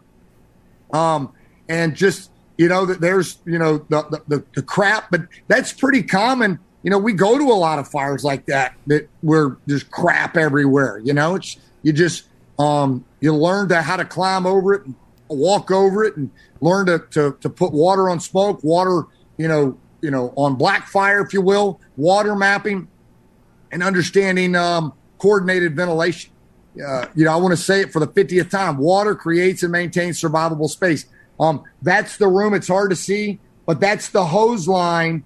Um, I can't point to it on my thing, but bottom right, there's a chair. That's it. Thank you, Corley. That's the hose line right there. He drug it into that room and um, he, he got off the nozzle. That's a bed. If you look, it's hard up against the wall. It's a bed frame. Top center is like a little silver lamp with a 110, a little bit of uh, light bulb sticking in it. Just, you know, and our guys still go to a lot of these kind of fires. He left the nozzle, no integrated pass device, no portable radio. He left the room, crawled across the room into the other room, and was found in the, the room of fire. There it is, the picture. So his line, that's it. Thanks, Cordy. That's the primary attack line, not a very big house.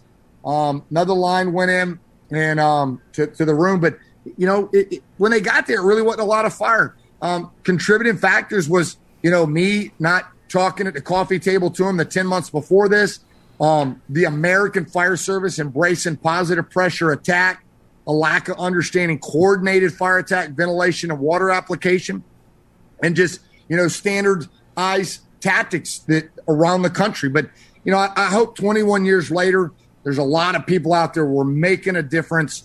Engine company operations is sexy. Water on the fire is sexy. And I think we can eliminate death on the nozzle in relation to flashovers. We can just get more people to flow water. You can dry shit out, but you can't unburn it. Love it. Love it, man. And you have to flow water to need water. That's the one I haven't heard tonight, so I wanted to throw it out there. Oh, yeah, yeah. Yeah, that's my, one of my favorites. That's one it's of my favorites. You got that's what time in the tank's all about. I mean, guys are worried about catching a hydrant, and the damn rig on scene ain't even flowing water yet. I mean, you hadn't even started the stopwatch. I mean, it's like saying, "Hey, go get gas in your car," and it's sitting on full. I mean, at least wait till the thing gets to three quarters of a tank. People don't drive around all day stopping at every gas station. Nope, I love it. Now, Chief, we're at two two hours and twenty one minutes. It's officially the longest scrap ever on record. Um, oh shit! Well, now, we're not trying to set any records or anything. Well, you've already done it, so we've already. Yeah, now it's just how far you want to push it. My question is, I always like to ask people if there are book or books that they think firefighters should read, and I'm, I'm love I love picking your brain on book or books. So I'll give you a chance to, to throw a couple out there or whatever you want to throw out there. Um. Well, I mean, you know, obviously you should get the book Tom Brennan's book on random thoughts. Um, you know, that's I, I've been reading that since he started writing whatever in the late '80s and then saved every copy from um, early 1992 for almost you know 20 years. Um, but you know, man, I, I, think really a book that I, I, think I told you this last time I was on a scrap. One of my favorite books is Chief Clark's book, man. William Clark's book, the Blue Book. The Blue one. cheap on Amazon. It's great. Um, you know, if you're just going to buy one book of Chief Dunne, because he has a lot of them, just one, his strategy book. Uh, so one he did, I don't know, probably five to 10 years ago. It's black with orange lettering at the top. That's probably his you know most powerful uh, book for you know to read on strategy and tactics, uh, if you will. Obviously, John Norman's Fire Officer Handbook is is the the baseline for firefighters, officers, and um, you know chiefs. Fire Stream Management Handbook for engine gurus. Um, I, am fortunate enough I got a hard copy 20 some years ago. Wow.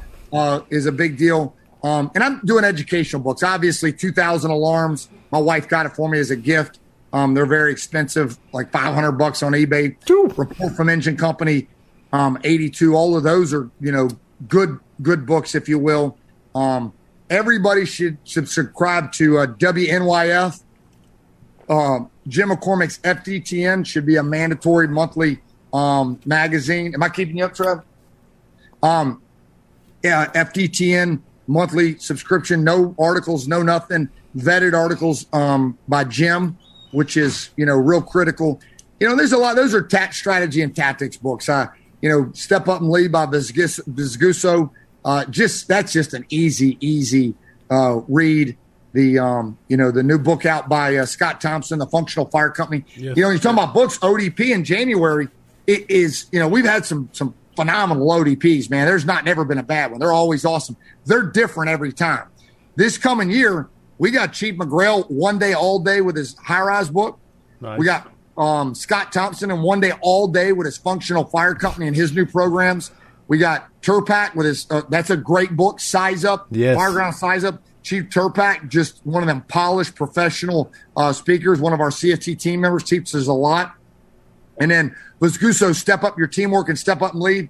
And then I'm just going to pick up the trash and do a fifth day and do some some random time delayed tactics. Um, you know, urban to suburban, rural to Boom. you know suburban fire tactics. So we're going to have you know five speakers, five days. You know, it's legit though, man. You, No you doubt. Can't get, you can't get your certificate unless you're there at five o'clock on Friday. We hand it to you. There's no email and there's no printed copy. It's stamped, signed, um, you know, passed out on Friday. You have to be in class eight to five Monday through Friday. We prefer a class A on Monday, if not a suit. Tuesday, Wednesday, Thursday, Friday, we want you at least a minimum button up shirt because it's cold out, so you're not going to be hot. And, and it's a legit program, man. It, it really is. Um, you know, and it, it, it's it's uh, legit stuff though. We we cover some cool stuff in a class. We do give you a two hour lunch break. You know, we give a two hour lunch break so you can can go eat for 45 minutes, go take an hour nap, wake up, knock out a bang or a cup of coffee or Cuban coffee, and come back to finish out the afternoon. So it's manageable, doable. We get great feedback on it. Anybody that was watching tonight, if you register though, remember FHV 99 will get you $99 off. We got $99 hotel rooms for that. And um, we still have a few spots for that coming up this January. And you just named off five top shelf instructors who are going to speak day after day after day at ODP, and that's amazing, man. Every one of them top shelf. So, So those are a lot of books, and I could name other ones, but you know, I, I always tell people outside the fire service, and I told you this last time, the best leadership book that's not a fire service book is John Maxwell, 21 Irrefutable Laws of Leadership, understanding the law of the lid. Um, you know, and in my organization, I understand the law of the lid. Sometimes you just become polarized and organizationally you're maxed out based on how long you've been there. That's why the military moves their commanders around. Um, you know, and in our in the fire service though, you just can't leave. You got to get your pension. You know, um, you know, there's a point where there's a saturation rate, and so I do the best I can to command my folks, give them a little nugget here or there. But the law of lid is just reality. It, you know, once you acknowledge it, you just you embrace it and make the most of it. love it. All right, Chief.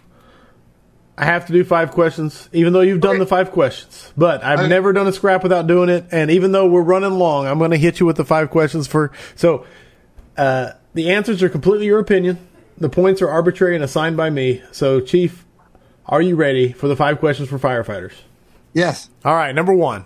What is the number one issue facing the modern American fire service? Regurgitating old tactics for tomorrow's fires. That's clear cut and dried. That, I won't even I won't even poke the bear. So okay. Number two. What is the thing you are most excited about for the future of firefighting? getting the civilian fire fatality rate in this country below 2,000 by using um, factual, confirmed rescues and grabs through firefighterrescuesurvey.com. Love it. Below 2000. Best rank or position to have in the fire service? Being in the fire department, firefighter. I mean, the the reality is that's what we probably should get back to. I, you know, I love the question, but I don't think there's a best rank. Yeah, I mean, I don't think there's a best, you know, position. You know, for me, I got promoted as a young age. I mean, I've been a chief more than half, you know, my career, even counting my time as a junior firefighter. So, um, I mean, I got to embrace my position. I mean, it, you know, I love being a fireground commander after, you know, over 17 years of 100%. That's my primary duty. I'm still learning how to be a better fireground commander. I'm learning how to maximize the tactical ability of my people through my strategic thinking. Um, evaluating history like the Waco incident and the report that, that I think it was President Reagan made him write on it. Studying coaches like Dabo Swinney and you know, Bill Belichick and Nick Saban and how they strategically get ready for the last two minutes of a football game and how I can apply that, like my article says, depth on the bench. So, you know, I know it's a long answer, but, you know, I got to embrace it. I like it. I mean, the end of the day, it's taken me a long time to not want to be on the nozzle or a Halligan tool. Um, I could have stayed a firefighter my whole career and be fine. I mean, I wasn't looking to be a chief. It just, it happened. Love it. And and there's a reason they call you America's Chief. Uh, number four. Best advice you have ever received. Um, well, you know, I, you know, my dad gave me a lot of advice, but I would see the say the best advice I've been given by multiple people without giving credit to all those people would be just slow your roll. Slow your roll, you know, which is basically what I'm working on now. Emotional intelligence. It's taken a long, long time for me to embrace it. I, am really, truly just embracing it this year. I've oh. really never embraced it in the past. I've blown it off. I pushed it off. And um, now it is a true, true quest of mine to slow my roll, um, be patient, and try to help others get where they want to be and what they want to do in a fire service and pump up some of the younger folks that even I've been guilty of suppressing, knocking down, and, you know, throw gas on their fire. Love it. Final question, Chief. Question number five. You got heavy fire, you got searchable space. Would you rather be on the nozzle or would you rather be first in on VES? I'll give you Howard's thing. Do both. Take that fucking hose line in the search. Um, and I and I agree. I, I, teach that. I believe it. You know, I would say the hose line. I wouldn't have a problem if you had if you had three people trapped and you had some good firefighters that could do truck work. Um, you know, I'd be on the nozzle just because that. I mean, I'm just you know, I'm a geek for you know water. I've always been since I was a little bitty kid. I I love being on a one inch booster line off old Little John or a six by six military brush truck. So um, you can't beat being on a nozzle, especially if it's a smooth bore killing fire, man. There's just nothing cooler than killing fire with a smooth bore. Love it. And I don't think there's, yeah, Todd Edwards said max points, and I don't think anybody has, uh, I don't think there could be better answer for episode 100 of the five questions for firefighters, the weekly scrap. And uh, I'm not to lie it it's kind of like really a catharsis. A I don't even know how to say it, but that's officially 100 scraps in the books, and I can't say congratulations, enough. awesome job, brother. You're spreading good stuff. You're getting great people, man. There's you know more great people that you're to have on here. Um, and I'll say it. Um, I, you know, um, there's a few people that that I really wanted to see 100, but the, the schedule didn't line up. Um, you know, for it. And and I think in the future, you know, talking with Cordy, those guys will be on here. Some of my mentors. So, um, you know, there's still more great people. You're not going to run out of people. There, there's every day this fire service is producing phenomenal leaders to to lead us into the future. Absolutely. There they are. Home runs by all night by Chief Ike. That was amazing. Todd Edwards said, "Thanks, brother. Congratulations. I give it a ten. Please poke the bear. Yes, everything, guys. Uh, hundred percent. Chief, no, you you worked very hard. You, we, I talked to you, and you've been a nothing but a fantastic supporter of the scrap and firehouse vigilance. I couldn't ask for more. And we tried to get different people. We talked about it. He said, "Hey, I'll do it." And I'm like, "Are you serious?" And you're like, "Yes." And so I can't say thank you enough, um, guys. Uh, the scrap would be nothing without all of you tuning in, asking these questions, making it so great, uh, supporting it, and spreading the word. So, thank you so much. Thank you to Chief Ike for uh, making it special. Um, I don't know what else to say. Uh, coming up, just say this. Make ahead. sure that um, make sure you look under the thing. Scott Slocum is working on something on there, and um, sometime tomorrow, if not tomorrow, in the next day or two, I'm leaving it up to Scott Slocum to to figure out how he's going to pick the one pass for HROC, the one for ODP, and the one for CFT Fire School. Um, for whoever was watching, however Scott does it, that's going to be up to him. I'll get the names from Scott and give them to Jessica, and we'll get you complimentary passes um, to those conferences, and then the FHV 99. FHV 99, $99 off, and then the giveaways. Make sure you click on the links that Scott Slocum has been posting and get in there on it, man, because you're not going to get a better deal. I'm going to be out there in like, what is it, three weeks or so? No, well, you're probably flying in a week from next Monday. Shoot, it's getting here. So, yeah, so two weeks from we're, yesterday. We're already here. We're nearly 600 coming to Water on the Fire. UL is going to be there to build it. I mean, we have the largest number of instructors and speakers we've ever had. Um, you know, I'm big about using the same guys, but we took the feedback. A lot of our students have asked us for different instructors. So we brought in some phenomenal speakers.